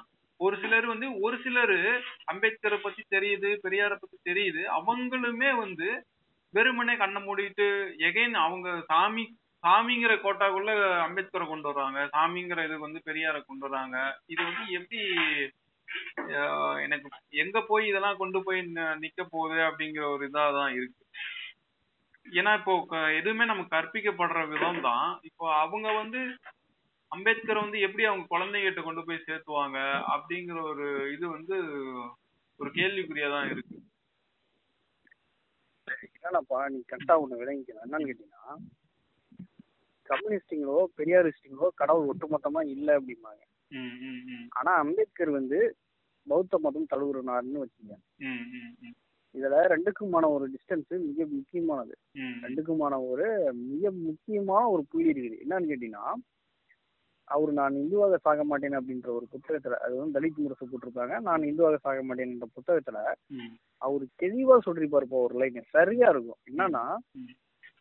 நாளை குறித்தான நம்பிக்கை நாளை குறித்தான கவலை இல்லாத அக்கறை இல்லாத உன்ன மாதிரி லேண்ட்லார்டுக்கு எந்த பிரச்சனையுமே இல்லை கடவுள் இல்லை அப்படின்னு சொன்னா அது உண்மைதான். எனக்கும் அந்த பிரச்சனை கிடையாது. உங்களுக்கு அப்படி இருக்கிறதுல எனக்கு சந்தோஷம் தான் ஆனா என்னை நம்புறீங்க எல்லாமே பெரும்பான்மை மக்கள் வந்து அன்னாடங்காச்சிங்க நாளை குறித்து பெரிய ஒரு பெரிய ஒரு கவலையிலையும் பெரிய ஒரு பெரிய ஒரு நிர்பந்தத்துல வாழ்ந்துட்டு இருக்கிறீங்க. நாளை குறித்துங்கிறத விட நான் நம்ம அடுத்த வேலை குறித்துன்னு கூட வச்சுக்கலாம். இன்னும் கண்டிப்பா. அடுத்த வேலை குறித்து நாளை குறித்து ஒரு பெரிய ஒரு கவலையில இருக்கும்போது நான் அவங்களுக்கு இது இல்லைன்னு சொல்லும்போது நான் ஏதோ ஒரு விதத்துல அவங்களுக்கு நான் நம்பிக்கையை கொடுக்கணும். ஆல்டர்னேட்டிவ் அந்த நம்பிக்கையை தான். ஆ அந்த ஆல்டர்னேட்டிவ் தான் நான் வந்து பௌத்தமா நான் பாக்குறேன் அப்படின்றாரு. அப்ப இதை நீ வந்து நீ அப்படியே இந்த ரியல் நீ நார்மலான மனிதர்களுக்கு நீ நினைச்சு பாரு. ஒன்றும் இல்லை ஒண்ணும் இல்ல நான் இங்க சென்னைக்கு வந்தப்ப ரெண்டு மாசத்துக்கு முன்னாடி பஸ் இல்ல. அவர் அவரு அந்த நம்மளுடைய வண்டியில வரான் லாரியில. ஏப்பா அந்த பதினோரு மணிக்கு ம், கோயில்ல நாலு எலுமிச்சம்பழம் வாங்கி ஒரு பூ வாங்கி நாலாம் பக்கமும் அறுத்து போட்டுட்டு மாலையை கொண்டாந்து கட்டிட்டு பத்து அஞ்சு நிமிஷம் வந்து சாமி கும்பிடுறாரு. ஏன்னா அடுத்து விடிய விடிய வண்டி ஓட்டிக்கிட்டு இங்க வந்து ம். திரும்ப அங்க போறாரு திரும்ப வராரு. இந்த மாதிரி வந்து ஒரு நாலு நாள் மூணு நாள் கழிச்சு தான் வீட்டை பாக்குறாருன்னு வச்சுக்க அவருக்கு உண்மையிலேயே ஏதோ ஒரு விதத்துல அந்த நம்பிக்கை தேவை. அப்பா நம்ம உண்மையிலே இந்த நம்பிக்கை நம்ம இப்படிதான் பார்க்கணும். ஆனா இந்த நம்பிக்கை வந்து பாசிசத்துக்கோ இல்ல பிஜேபிக்கோ இல்ல வந்து பார்ப்பனியத்துக்கோ போகுமானா நிச்சயமா போகாது. அதே அதே மனிதர் தான் காலையில சொல்றாரு இவன் டிஜி டிஜிட்டலிசம் டிஜிட்டல் டிஜிட்டல் பண்றேன் டிஜிட்டல் பண்றேன்னு எல்லாம் ஊத்தி மூடிட்டான். அப்படின்ற வார்த்தையும் அவரே தான் ம், அப்ப நம்ம வந்து உண்மையிலே இந்த இந்த இந்த சாதாரண எளிய மக்களுடைய நம்பிக்கையும். இந்த இந்த பார்ப்பனியத்துடைய ஆணி வேரையும் நம்ம வந்து பிரிச்சு தரம் பிரிச்சு பார்க்க வேண்டிய அவசியமும் தேவையும் இருக்குது. அதை நம்ம வந்து கரெக்டா பார்க்கணும். அதை கடந்து இப்போ ஒருத்தர் சாமியும் கும்பிடுறாரு இந்த மாதிரி அம்பேத்கரையும் பாக்குறாரு அப்படின்னா நம்ம வந்து அந்த அந்த- அந்த கற்பித்தல் இவர் என்னென்னலாம் சொன்னாரு என்னென்னலாம் சொன்னாருன்னு சொல்லிட்டு நம்ம கேப் கிடைக்கிறப்போ சொல்லிக்கிட்டே இருக்கணும். அது ஒரே நாளையில மாறாது. ஒரு கட்டத்துல வந்து அவங்களாம் வந்து ஆமா இதான் இருந்துச்சு போல அப்படின்னு சொல்லிட்டு அவங்களாம் விட்டுட்டு போவாங்க. ஏன்னு கேட்டீங்கன்னா அவங்க வந்து தன்னுடைய இத்தனை ஆண்டு கால வாழ்நாளில அவருக்கு அவங்க வந்து பெரியாரையோ அம்பேத்கரையோ இன்னைய வரைக்கும் படிக்கவே கிடையாது. சப்போஸ் நீயும் நானும் அவரை அவங்கள படிக்கலனா அப்படின்னா நம்மளும் அவ அவங்கள மாதிரி தான் இருந்திருப்போம். அப்ப என்ன சிக்கல்னா இவங்க அவங்கள படிக்கல அப்படிங்கிறது தான் சிக்கல். ஆனா ஏதோ ஒரு விதத்துல தன்னுடைய தன்னுடைய நலனுக்கு போராடினீங்க தன்னுடைய நலனுக்கு செஞ்சீங்க அப்படின்ற ஒரு நம்பிக்கை மட்டும் இருக்குது. அந்த அடிப்படையில அவங்கள வந்து கடவுளா பாக்குறாங்க தலைவனா பாக்குறாங்கன்னு வச்சுக்கோங்க. ஆனா அவங்களுடைய கொள்கை என்ன அவங்க என்ன சொன்னாங்க என்ன செஞ்சாங்க அப்படிங்கிறது தெரியல. அப்ப அந்த இடத்துல வந்து நம்ம அதை வந்து சொல்லணும் அவ்வளவுதான். உண்மையிலே மதுவந்தியோ இல்ல வந்து இல்ல யாரோ. இந்த உண்மையிலே இந்த மாதிரி நடிகைங்களாம். அம்பேத்கர் பெரியார் மாதிரியான தலைவர்கள்லாம் இங்க இருந்தாலும் அவங்கலாம் வந்து வீட்டை விட்டு வெளியே வந்திருக்க முடியுமாப்பா? கண்டிப்பா உண்மை. முடியாது. ஆனா அவங்க தான் இன்னைக்கு பெரிய ஆள் மாதிரி பேசிட்டு இருக்கிறாங்க. அதுக்காக நம்ம என்ன அவங்களுக்கு கோச்சிக்க முடியும். அந்த ஒரு பயிற்றுவித்தல நம்ம பண்ணணும் அவ்வளவுதான். உண்மையிலேயே ஒரு ஒரு தலித் பெண் வந்து இங்க இந்த சமூகத்துல பட்ட கஷ்டத்தை விட ஆயிரம் மடங்கு பிராமண பெண் பட்டிருக்கிறாங்கப்பா. கணவன் அதாவது அஞ்சு வயசு ஆறு வயசுல பிடிச்சி கல்யாணம் பண்ணி வச்சதுல இருந்து பத்து வயசுல அவன் செத்து போயிட்டானா பத்தா பதினோராவது வயசுல அவங்களுக்கு மொட்டை அடிச்சு காலம் முழுக்க வெள்ளை சேலை கட்டி ஒரு பெரிய ஒரு ஒரு அமங்கலமா. அதெல்லாம் வந்து சொல்லவே முடியாது அந்த அளவுக்கான கஷ்டங்கள் இழிவுகளை அவங்க வந்து பட்டிருக்கிறாங்க. அதையெல்லாம் உடைச்சி தான் அம்பேத்கர் வந்து அந்த இந்து சட்ட மசோதாவில் ரீமேரேஜ்ல இருந்து டைவர்ஸ்ல இருந்து இந்து பெண்களுக்கு சொத்துரிமை வரைக்கும் கொண்டு வந்தாரு. பெரியார் கூட ஒண்ணு சொல்லுவாரு. first இந்த சமூகத்துல வந்து ஒரு உயர் ஜாதி மக்கள் வந்து ஒரு அதாவது சோல் கால் அப்பர் காஸ்ட் உயர் ஜாதி மக்கள் வந்து தாழ்ந்த ஜாதி மக்களை நடத்துறத விட ஒரு ஆண் வந்து ஒரு பெண் வந்து மோசமான நடத்துறான் அப்படின்னு சொல்லிட்டு. மோசமா நடத்துறான். ஏன்னா ஏன்னா உண்மையிலே ஒரு பிராமணனுக்கு டைரக்டான தொடர்பு வந்து ஒரு பிராமண பெண்ணுகிட்ட தான்ப்பா இருக்கும். அப்ப அவங்க அவங்கள தான் வந்து அவன் வந்து அவ்வளவு மோஸ்ட் டாமினேட் பண்ணுவான். அப்ப அந்த இடத்துல தான் இவங்களுடைய குரல் எல்லாம் வந்து பயங்கரமா ஒடிச்சிருக்குது இதெல்லாம் வந்து என்னன்னு கேட்டீங்கன்னா இதெல்லாம் உண்மையிலே அவங்களுக்கு போய் சேரல. ஒண்ணு அவங்களுக்கு போய் சேரலன்றது ஒண்ணு. அல்லது சேர்ந்தும் சேர்ந்தும் வந்து அதை வந்து மறுக்கிறீங்கன்னா நம்ம வந்து ஒன்றும் சொல்ல முடியாதுப்பா. ஆனா இன்னைக்கு இங்க வந்து ஜீன்ஸ் பேண்ட் போட்டுக்கிட்டு டிஷர்ட் போட்டுக்கிட்டு இன்னைக்கு வந்து பெரிய ஒரு ஐடி கம்பெனிங்கள பெரிய ஒரு பன்னாட்டு கம்பெனிகள்ல இங்க வந்து ஒர்க் பண்ணிட்டு இருக்காங்கல்ல ஸ்டைலிஷா பயங்கர மாடர்னிசம்னு சொல்லிட்டு இருக்கிற பெண்கள்கிட்ட நீ இந்த இந்த இந்த கற்பித்தல் நம்ம இப்படி சொன்னாவே போதுமானது. அதுல பத்து பேத்துல நாலு பேர் ஏத்துக்கிட்டாவே அவங்களே செருப்பால அடிச்சு அனுப்பி விட்ருவாங்க போங்கடா நீங்களும் உங்க இதுன்னு சொல்லிட்டு. மற்றபடி உண்மையிலே அதை தெரிஞ்சுக்கிட்டு மறுக்கிறீங்கள பத்தி நமக்கு எந்த ஒரு எந்த ஒரு இதுவும் கிடையாதுப்பா அவங்க அப்படியே பண்ணிட்டு போறாங்க. அதை பத்தி கிடையாது. அவங்க பதவிக்காக பண்றீங்க. அல்லது ஏதோ ஒரு பொருளாதார உதவிக்காக பண்றாங்கன்னு வச்சுக்கோங்க. ம், ஆனா நம்ம இந்த இதை இந்த பெண்கள்கிட்ட நம்ம சொன்னாவே போதுமானது. நம்ம தான் வந்து பெண்கள் வந்து அரசியல் பேசக்கூடாது. பெண்கள் வந்து தனிச்சு சிந்திக்க கூடாது பெண்கள் வந்து இண்டிபெண்டாவே இருக்கக்கூடாது. எப்போவாவது ஒண்ணு அப்பா கீழே இருக்கணும் இல்லைன்னா வந்து அண்ணன் கீழே தம்பி கீழே இருக்கணும் இல்லைன்னா புருஷன் கீழே இருக்கணும் அப்படின்ட்டு மனுஸ்மிருதியில இருக்குடா அப்படின்னு சொன்னா இது தப்பான டிரான்ஸ்லேஷன் இது வில்லியம் ஜோன்ஸ் எழுதுனது. இது வந்து நாங்க எழுதுன. இது வந்து இது எழுதலன்ட்டு மழுப்புறாங்களே. நம்ம ஆளுங்க வந்து பொண்ணுங்க வந்து இது பண்ணவே கூடாதுன்னு நினைக்கிறாங்களே. அதான் சொல்றேன். அது அது அது வந்து பாத்தீங்கன்னா அது ஒரு பெரிய டாபிக் என்னன்னா இயல்பாவே மனித சமூகம்ன்றது பெண்ணை தலைமையா கொண்ட பெண்வழி சமூகம் தான். தாய் வழி சமூகம்னு சொல்லுவாங்க. நம்ம தாய் வழி சமூகம் தான். பெண்வழி சமூகம் தான் தாய் வழி சமூகம் தான். அது வந்து ஒரு மிகப்பெரிய சூழ்ச்சியின் அடிப்படையில தான் ஆண் வழி சமூகமா மாறுதுன்னு வச்சுக்க தந்தை வழி சமூகமா மாறுதுன்னு வச்சுக்க அந்த அடிப்படையில தான் எங்க பெண்கள் பேசினா திரும்ப தன்னுடைய அதிகாரங்களும் தன்னுடைய வந்து எல்லாம் பறிபோயிருன்ற அடிப்படையில அவங்களுக்கு ஒண்ணும் தெரியாது அவங்கள பேசக்கூடாதா அவங்கள பேசக்கூடாதா அப்படி இப்படின்னு சொல்லுவாங்களே ஒழிய உண்மையிலேயே அவங்க வந்து பேசுற அரசியல வேற யாராலையும் பேச முடியாதுப்பா நான் சொல்றேன். ஸோ அந்த இடத்துல தான் இவங்கள போட்டு சப்ரஸ் பண்றது. ஒண்ணும் இல்ல. இந்து பெண்களுக்கு சொத்துல பங்கு இருக்குதான்னு சொல்லி அம்பேத்கர் இந்து சட்ட மசோதான்னு சொல்லிட்டு இந்து கோட் பில் அப்படின்னு கொண்டு வரும்போது இந்து பெண்களை வச்சு திலகர் வந்து போராட்டம் பண்ணாரு. எங்க? நா- நாடாளுமன்றத்துக்கு எதிர்த்தாப்புல ம், ஐயோ பெண்களுக்கு சொத்துரிமை கொடுத்துட்டா எல்லாமே போயிடும். கேட்க மாட்டாங்க. இவங்க இப்ப சொன்ன மாதிரி தான் ம், கட்டுப்பாடு இருக்காது. எல்லாம் போயிடுவாங்க வந்துருவாங்க அப்படி இப்படின்னு சொல்லிட்டு திலகர் வந்து இந்து பெண்களை வச்சே போராட்டம் பண்ணாரு. இன்னைக்கு இந்து பெண்கள் வந்து சொத்துரிமை அனுபவிக்கிற யாருக்கும் இந்த வரலாறே தெரியாது. உனக்கு புரியுதா உனக்கு? அவங்க எல்லாம் அம்பேத்கர் எதிரியா தான் பார்த்துட்டு இருப்பாங்க. அல்லது ஒரு சாதிய தலைவரா ஒரு தலித்துக்கான தலைவரா மட்டும்தான் பார்த்துட்டு இருப்பாங்களோ ஒழிய தனக்கு இன்னைக்கு ஒரு இன்னைக்கு ஒரு தன்னுடைய தன்னுடைய பேர்ல ஒரு மகனோ ஒரு அப்பனோ ஒரு கணவனோ சொத்து வாங்குறாங்க சொத்து எழுதுறாங்க. இந்த மாதிரி கொடுக்குறாங்க. தன்னுடைய அப்பனுடைய சொத்துல தனக்கான பங்கு வருது. தன்னுடைய கணவன் இறந்த வாட்டி தனக்கு அதுல வந்து ஃபுல் ரைட் வருது. வெறுமனே என்ஜாய்மெண்ட் ரைட் மட்டும் கிடையாது. ஒட்டுமொத்தமான சுவாதனமும் ஒட்டுமொத்தமான ரைட்டும் தனக்கு வருது அப்படின்னு ஒட்டு மொத்தமா என்ஜாய் பண்ற பெண்களுக்கே அது வந்து அம்பேத்கரால தான் வந்ததுன்னு தெரியாதுப்பா. இதுதான் வந்து வரலாறு. இது இதுக்கு என்ன பண்ண முடியும்? அவங்களுக்கு நம்ம பயிற்று நிற்க வேண்டிய இடத்துல தான் இருக்கிறோம். இதனால வந்து நம்ம அவங்க கோச்சிக்க முடியாது அவங்களை வந்து நம்ம விரோதியா பார்க்க முடியாது. நீ எப்படி இந்த மாதிரி நீ சொன்ன? அப்படி இப்படிலாம் நம்ம வந்து எதுவும் சொல்ல முடியாது. அவங்களுக்கு இப்போ வரலாறு தெரியல. ஒன்றும் இல்லை ஒண்ணும் இல்ல. நீ பாரு இப்போ வந்து பெரிய ஒரு இதானதுனால நான் சொல்றேன்.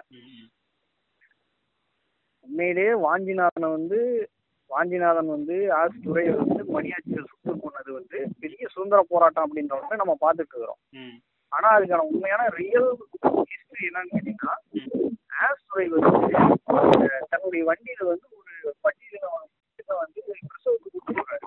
ம், சுத்தி கூட்டு போனா லேட் ஆயிருது அந்த தெரு வழியா கூட்டு போறாரு. எப்படா இப்படி இந்து மத கலாச்சாரத்தை இந்து மத ஸ்ட்ரக்சரே நீ வந்து மீறலாம். எப்படி நீ அந்த பெண்ணை தெரு வழியா கூட்டு போலான்னு சொல்லிதான் ம், வாஞ்சிநாத ஐயர்ன்ற ஒரு ஒரு சாதி வெறி மனிதர் வந்து அவரை வந்து ஆஸ்துரை வந்து கொள்றாரு இதுதான் ரியல் வரலாறு. இதை நம்ம சொன்னோம் வச்சுக்கவே இருபது வருஷமா அவன் படிச்ச ஒருத்தனுக்கு வந்து இது ஃபர்ஸ்ட் வந்து பெரிய அதிர்ச்சியா தான் இருக்கும். ஐயோ என்னங்க இவர் இப்படி சொல்றாரு? இவர் பொய் தானே சொல்லுவாரு? அப்படி இப்படின்னு. ஏன்னா இவன் படிச்ச எந்த பாடத்திட்டத்திலயும் அந்த மாதிரி கிடையாது. அப்ப அவன் மேல நம்ம எப்படி கோபிச்சிக்க முடியும்? அவன் மேல கோபிச்சிக்கவே முடியாது. இரட்டை வாக்குரிமைனா என்னன்னு இங்க சொல்லி தரல. பூனை ஒப்பந்தம்னா என்னன்னு சொல்லி தரல. எட்டு மணி நேர வேலையை வந்து உறுதி செஞ்சது அம்பேத்கர் தாண்டான்னு அவனும் சொல்லி தரல. அம்பேத்கரையே சொல்லலையே நான் அவங்க. ஆ, அம்பேத்கரே சொல்லி கொண்டு தரல. போய் சேர்க்கல. அப்புறம் அம்பேத்கர் எப்படி கொண்டு எதுவுமே வந்து சொல்ல நம்ம ஒரு குறியீடா தான் நம்ம பார்க்கப்படுவோம். ஆனா அதையெல்லாம் நம்ம வந்து உடைச்சி எரிஞ்சிட்டு நம்ம பேசிட்டு இருக்கணும். அது ஒரு கட்டத்துக்கு மேல நம்ம வந்து ஒரு கட்டத்துக்கு மேல அவனால நம்மளால அவன் நம்மள அவனால தவிர்க்கவே முடியாது. அதான் எனக்கு அந்த நேரத்துல அவன் பதில் சொல்லுவான். எனக்கு என்னன்னா இப்போ நான் அது வரைக்கும் நம்ம பேசணும். நான் ரொம்ப நாளா ஃபாலோ பண்ணிட்டு இருக்கேன். அம்பேத்கர் பெரியார்லாம் ஆனா நான் என்ன பொறுத்த வரைக்கும் நம்ம இந்த மாதிரி இந்த நபர்களை ஃபாலோ பண்றோம் அப்படின்ட்டு வெளியே சொல்லக்கூடாது அப்படிங்கிற ஒரு மனநிலையில இருந்தேன். அதுக்கப்புறம் அப்படிங்கிற ஆமா அப்படிங்கிற ஒரு மனநிலைக்கு வர்றதுக்கே ரொம்ப நாள் ஆச்சு. ஒரு போறதா கூட ஒரு ஒரு வாட்ஸ்அப்ல ஒரு இது பண்றதா கூட ஒரு ஃப்ரெண்ட்ஸ் மத்தியில ஒரு சுற்றத்தார் மத்தியில தைரியமா அந்த டாபிக் பேசுறதுக்கு அதாவது இவங்க வந்து அனைவருக்குமான தலைவர் பெரியாரும் அம்பேத்கரும் வந்து அனைத்து சமூக மக்களுக்குமான தலைவர் இங்க இருக்கிற மானோட சமூக இங்க இருக்கிற மானோட அனைவருக்குமான தலைவருன்ட்டு புரிஞ்சிக்கலங்கிறது அவனோட தப்பு. இது இத பத்தி பேச பேசனா அப்படின்னு நம்ம தப்புன்னு நினைக்கிறது நம்மளோட தப்பு தான் அப்படின்ட்டு இத வந்து இந்த ஒரு ஸ்டேட் ஆஃப் மைண்ட் வர்றதுக்கே இவ்வளவு நாள் ஆச்சு. ஸோ அதான். அது வந்து இது எப்படிதான்? இது வந்து டிஸ்கஷன் மட்டும் எனக்கு ஒரு பண்ணணும்னு ஒரு ஆசை. நான் அதுக்காக தான் இந்த ஒரு காசு. கண்டிப்பா. வந்து இன்னொன்னு என்னன்னா உண்மையிலேயே டிஸ்கஷன்லாம் செம்ம சூப்பரா ஓப்பன் ஆயிடுச்சு. நம்ம தாத்தா காலத்துல இல்லாத டிஸ்கஷன் நம்ம அப்பா காலத்துல இல்லாத டிஸ்கஷன். நம்ம காலத்துல ரொம்ப செம்மையா உருவாயிடுச்சு. அது வந்து அது எந்த அளவுக்குன்னா இதுல இப்ப இப்ப நீ நாம பேசுறதோ இல்ல வந்து இப்போ ஒரு தலித் முரசு மாதிரியான ஒரு பதிப்பகம் இல்ல வந்து தாய்மண் மாதிரியான ஒரு பதிப்பகம் இல்ல வந்து போதி மாதிரியான இதழ் இதெல்லாம் வந்து என்னன்னு கேட்டீங்கன்னா ஒரு குறிப்பிட்ட செக்டாரியன் பீப்புளுக்கான ஒரு அவங்க மட்டும்தான் பார்க்கக்கூடிய ஒரு இது. ஆனா இதை எல்லாத்தையும் கடந்து ஒரு மெயின் ஸ்ட்ரீம்லயே நம்மளுடைய அரசியல் பேச ஆரம்பிச்சிருச்சு. அது பா ரஞ்சித் மூலியமா இருக்கலாம் மாரி செல்வராஜ் மூலியமா இருக்கலாம் அல்லது அசுரன் மாதிரியான வெற்றிமாறன் நபர்களால இருக்கலாம். அந்த மாதிரி மெயின் ஸ்ட்ரீம்லயே அதுக்கான டிஸ்கஷன் ஓப்பன் ஆயிடுச்சு. ஸோ நம்ம வந்து அதை வந்து நம்ம வந்து டிஃபைன் பண்ணிட்டு இருந்தாலே போதுமானது. வந்து இந்த மாதிரி ஒரு பெரிய ஒரு போராட்டம் நடக்குது. இவர் ஒரு பெரிய டிஃபென்ஸ் எடுக்கிறாருன்னா அதுல வந்து இதுல என்னுடைய நிலைப்பாடு இதுதான் நம்ம சொன்னாவே போதுமானது. அவ்வளவுதான் டிஸ்கஷன் இதை நம்ம உருவாக்கவே தேவையில்லப்பா. இது வந்து அந்தந்த டைமுக்கு அது உருவாகும். பாருங்க இன்னைக்கு வந்து என்னன்னா அம்பேத்கர் வந்து முத முத நாள் வந்து ஸ்கூல் போனாரு. ம், ஆ ரைட்டு முத நாள் ஸ்கூல் போனாரு. ம- மகாராஷ்டிரா முழுக்க இன்னைக்கு வந்து ஸ்ட- ஒரு இதா கொண்டாடுறாங்க. அப்படின்றது அது ஒரு இது அவ்வளவுதான். ம், அந்த மாதிரி வந்து ஒவ்வொரு நாளுக்குமே இந்த டிஸ்கஷனுக்கான ஸ்கோப் எவ்வளவோ இருக்குதுப்பா அதை நம்ம வந்து எப்படி யூட்டிலைஸ் பண்றோம் எப்படி வந்து அதை நாம வந்து இது பண்றோம் அப்படிங்கிறது தான் மேட்ரு அதை கடந்து அந்த பிராண்ட் நமக்கு உண்மையிலே உழுவும். அதெல்லாம் வந்து ஒன்றும் பண்ண முடியாது. அந்த பிராண்ட் வந்து என்னன்னு சொன்னா அந்த பிராண்ட் கண்டிப்பா விழுவோம் அதுக்கு என்ன நம்ம பண்ண முடியும். ஏப்பா உண்மையிலேயே நம்ம வந்து எதுவுமே பண்ணாம ம், எந்த விருப்பத்தையும் சொல்லாம நம்மளை பத்தி எந்த ஒரு இதுவுமே தெரியாம பிடிக்காம நம்ம கேரக்டர் தெரியாம நம்மளுடைய எந்த ஒரு எந்த ஒரு செயல்திறனும் தெரியாம நம்ம சிந்தனை எதுவும் தெரியாம நம்ம தலித்துன்னு சொன்ன ஒரே காரணத்துக்காக நம்ம தலித்துன்னு தெரிஞ்ச ஒரே காரணத்துக்காக இவன் வந்து அசுத்தமா இருப்பான். இவன் வந்து படிக்க மாட்டான். இவன் வந்து இதா இருப்பான். இருப்பான் அப்படின்ற நமக்கான ஒரு பிராண்ட் வருது இல்ல அப்படி நம்ம எந்த ஒரு உண்மைனா எந்த ஒரு அடையாளமே ஏத்துக்காமையே நமக்கு ஒரு அடையாளம் நமக்கு ஒரு இது அவனுங்க பூசுறானுங்க நமக்கு ஒரு தவறான ஒரு பார்வை அவனுங்க வைக்கிறானுங்க அப்படிங்கிறப்ப உண்மையிலே நம்மளாம் வந்து அதை ஏத்துக்கிட்டு நம்ம ஒரு பிராண்ட் நம்மளா பண்ணிக்கலாம். உனக்கு நான் என்ன சொல்றேன்னு புரியுதா உனக்கு? ஒருத்தர் சரியா பதிவு போட்டிருந்தாருப்பா அது செம பதிவு. என்னன்னா உண்மையிலே என்னை நீ வந்து சாதியின் அடிப்படையில வெறுப்பது எனக்கு பிடிக்கல உனக்கு நான் வெறுக்கிறதுக்கு வேற ஒரு நல்ல காரணம் தரேன் அதை பாரு அப்படின்னு அப்படின்னு சொல்லி சொல்லிப்பாரு. சரியான பாயிண்ட் இது ஆக்சுவலா ஆமா என்ன என்ன நீ ஜாதியின் அடிப்படையில வெறுக்கிற? நான் உனக்கு வெறுக்கிறதுக்கு வேற ஒரு காரணம் சொல்றேன். உனக்கு புரியுதா உனக்கு. இங்க உண்மையிலேயே ஜாதி வெறியும் ஜாதி ஒழிப்பையும் அடிக்கிறதையும் திருப்பி அடிக்கிறதையும் ஒன்னா பாக்குற வரைக்கும் நம்ம ஜாதி வெறி நான் தப்பா பார்ப்போம். ம், ம், ம், ம், ஆனா அதை கடந்து இதுல இருக்கிற நியாயத்தை ஒருத்தன் புரிஞ்சுக்குவான்ல அப்போ வந்து நம்ம வந்து உண்மையே ஒரு பெரிய ஒரு ஆளா நிப்போம் அவங்க எல்லாத்துக்கு முன்னாடி. ம், ம், அந்த ஒரு அந்த ஒரு இதை தான் நம்ம உருவாக்கணும் அவ்வளவுதான். அது இன்னைக்கு நடக்கும் நாளைக்கு நடக்கும் நாளா நடக்கும். உண்மையிலே எனக்குலாம் எவ்வளவு பெரிய பிராண்டுன்ற ம், ம், ம், ஆனா அதை பத்திலாம் நம்ம கவலையே படக்கூடாது. நாலு பேர் வந்து ஜி நீங்க யாரு பேசாத்தி நீங்க பேசுறீங்க? வேற லெவல் ஜின்னு சொல்றாங்கல்ல அவ்வளவுதான் நமக்கான இது. அங்கீகாரம் நூறு பேர் நம்ம பின்னாடி திட்டிட்டு இருப்போம். நீ இதே தான்பா வேலை இப்படியே தான்பா பேசிட்டு இருப்பான் அப்படின்னு சொல்லிட்டு. ம், ஆனா உண்மையிலே சொல்றேன் தம்பி இந்த- பிளாட்ஃபார்ம் கூட நமக்கு முன்னாடி தலைமுறை கிடையாதுப்பா. ம். உண்மையிலேயே அடிச்சா திருப்பி அடிப்புன்ற ஒரு ஒரு ஸ்டேஜுக்கு வராம உங்ககிட்ட எவனுமே பேச்சுவார்த்தையே வரமாட்டான் அப்ப அந்த நான் அடிச்சா திருப்பி அடிக்கக்கூடிய வலிமை என்கிட்ட இருக்குதுறான்றத போன தலைமுறை வந்து காட்டிருச்சு. அந்த முக்கியமான பங்கு திருமாவளவனுக்கு விடுதலை சிறுத்தைக்கு இருக்கு. அப்ப அந்த மாதிரி பண்ணனுடைய வெளிப்பாடு தான் இன்னைக்கு நம்ம வந்து உட்காந்து பேசிட்டு இருக்கிறோம். சப்போஸ் இப்படி அந்த அந்த- அந்த இது நடக்கணும்னு வச்சுக்கவே நீ இடஒதுக்கீடு அப்படின்னு நம்ம ஃபேஸ்புக் போட்டாவே கீழே அவ்வளவு கமெண்ட் கெட்ட வார்த்தையில போடுவானுங்க. ம், ஆனா அவங்க பண்ணதுடைய வெளிப்பாடு நம்ம வந்து ஃப்ரீயான ஃபேஸ்ல பேசிட்டு இருக்கிறோம் ம், உனக்கு புரியுதா உனக்கு? அப்ப அந்த பிளாட்ஃபார்ம் அவங்க உருவாக்கிட்டாங்க ஆக்சுவலா இப்ப நீ வந்து ஐ- ஐநூறு ரூபாய்க்கு கூலி கேட்டு ஒருத்தன் போறாரான்னு வச்சுக்கவே அந்த இடத்துல வந்து முதலாளி வந்து நானூறு ரூபாய் கூலி கேட்டு போறாரவனுக்கு அங்கீகாரம் கொடுப்பான். அல்லது நானூறு ரூபாய் கூலி வரும் அவனே சொல்லுவான்னு வச்சுக்கவே இதுதான் வந்து காலங்காலமா நடக்கிற ஒரு இது. அப்ப இவங்க வந்து என்னன்னா அந்த பெஞ்ச் மார்க் வந்து அதிகப்படியா அவங்க வச்சுக்கிட்டே இருக்கிறாங்க. அதன் மூலம் நமக்கு ஒரு ஸ்பேஸ் கிடைச்சிக்கிட்டே இருக்குது. நீ இவ்வளவுக்குள்ள பேசிக்கலாம் நீ இவ்வளவுக்குள்ள பேசிக்கலாம் நீ இவ்வளவுக்குள்ள பேசிக்கலான்னு அந்த ஸ்பேஸ் அதிகப்படுத்திக்கிட்டே இருக்கிறாங்க இந்த மாதிரியான நபர்கள் எல்லாமே. அப்ப அது நமக்கு ஒரு பெரிய தான் ஆக்சுவலா இல்லைன்னா உண்மையிலே இந்த மாதிரியான தலைவர்கள் வந்து இந்த மாதிரியான நபர்கள்லாம் என்னன்னா இந்த டிஸ்கஷனே நம்மளால பண்றீங்க முடியாதுப்பா. ஒரு காட்டு மிராண்டித்தனமா தான் நடந்திருப்பானுங்க. நம்ம கிட்ட ஒரு அவன் நம்ம கிட்ட ஒரு இதே இருக்காது. தொடர்பே இருக்காம ஆமா தொடர்பே இல்லாம போயிடுக்கும் அப்படிதான் இருந்திருக்கும். அப்படிங்கிறப்ப இதெல்லாம் வந்து பாத்தீங்கன்னா பெரிய ஒரு பெரிய ஒரு மாற்றம். நம்ம ஆக்சுவலா ஒரு பெரிய ஒரு ஓரளவுக்கான ஒரு நாகரிகமான சொசைட்டில தான் நம்ம இருக்கோம். ம், ஓரளவுக்கு. இந்த ஸ்பேஸ்லாம் இல்லாத இடத்துல இருந்தா இந்த ஸ்பேஸை ம், ஆயிரத்தி தொள்ளாயிரத்தி இருபத்தி ஏழுல தான் அம்பேத்கர் வந்து மனுஸ்மிருதி எரிச்சாரு. நம்ம இன்னைக்கு மனுஸ்மிருதி எரிச்சாரு அப்படின்னு சொல்றது கூட நம்ம பயந்தோம்னா எப்படி? ம், அந்த மாதிரி இன்னும் அடுத்த தலைமுறை இது கூட பயங்கர ஃபோர்ஸபுளா இருக்கும். நீங்க நம்ம நான் ரெண்டு பேர் உட்காந்து பேசிட்டு இருக்கிறோமா? நாளைக்கு இருபது பேர் உட்காந்து பேசுவாங்க. ம். அவ்வளவுதான். அப்படிதான் வரும். ஓகே நான் இன்னைக்கு நம்ம பேசுறதா இருந்தா பேசிட்டே போலாம்னு நினைக்கிறேன். பட் ஆனா நம்ம இன்னொரு டாபிக் கொஞ்சம் செலக்டிவா எடுத்து கொஞ்சம் அந்த அந்த டாபிக் இன்னொரு நாள் பேசுவோம்னா. சரிப்பா இன்னொரு நாள் பேசலாம் அந்த இதில் பேசலாம். ஓகேண்ணா ஸ்டோர்ண்ணா ம். ஆ சரிப்பா ரைட்ப்பா சரிண்ணா முடிச்சுக்கோங்கண்ணா ம் ஓகேப்பா பாய் பாய்ண்ணா ரொம்ப நன்றிண்ணா. ஆ இதுனா பாருங்க ஓகேண்ணா நம்ம இன்னொரு தொடர்ல பேசுவோம்ண்ணா ஆ சரிப்பா ரைட்ப்பா ம்.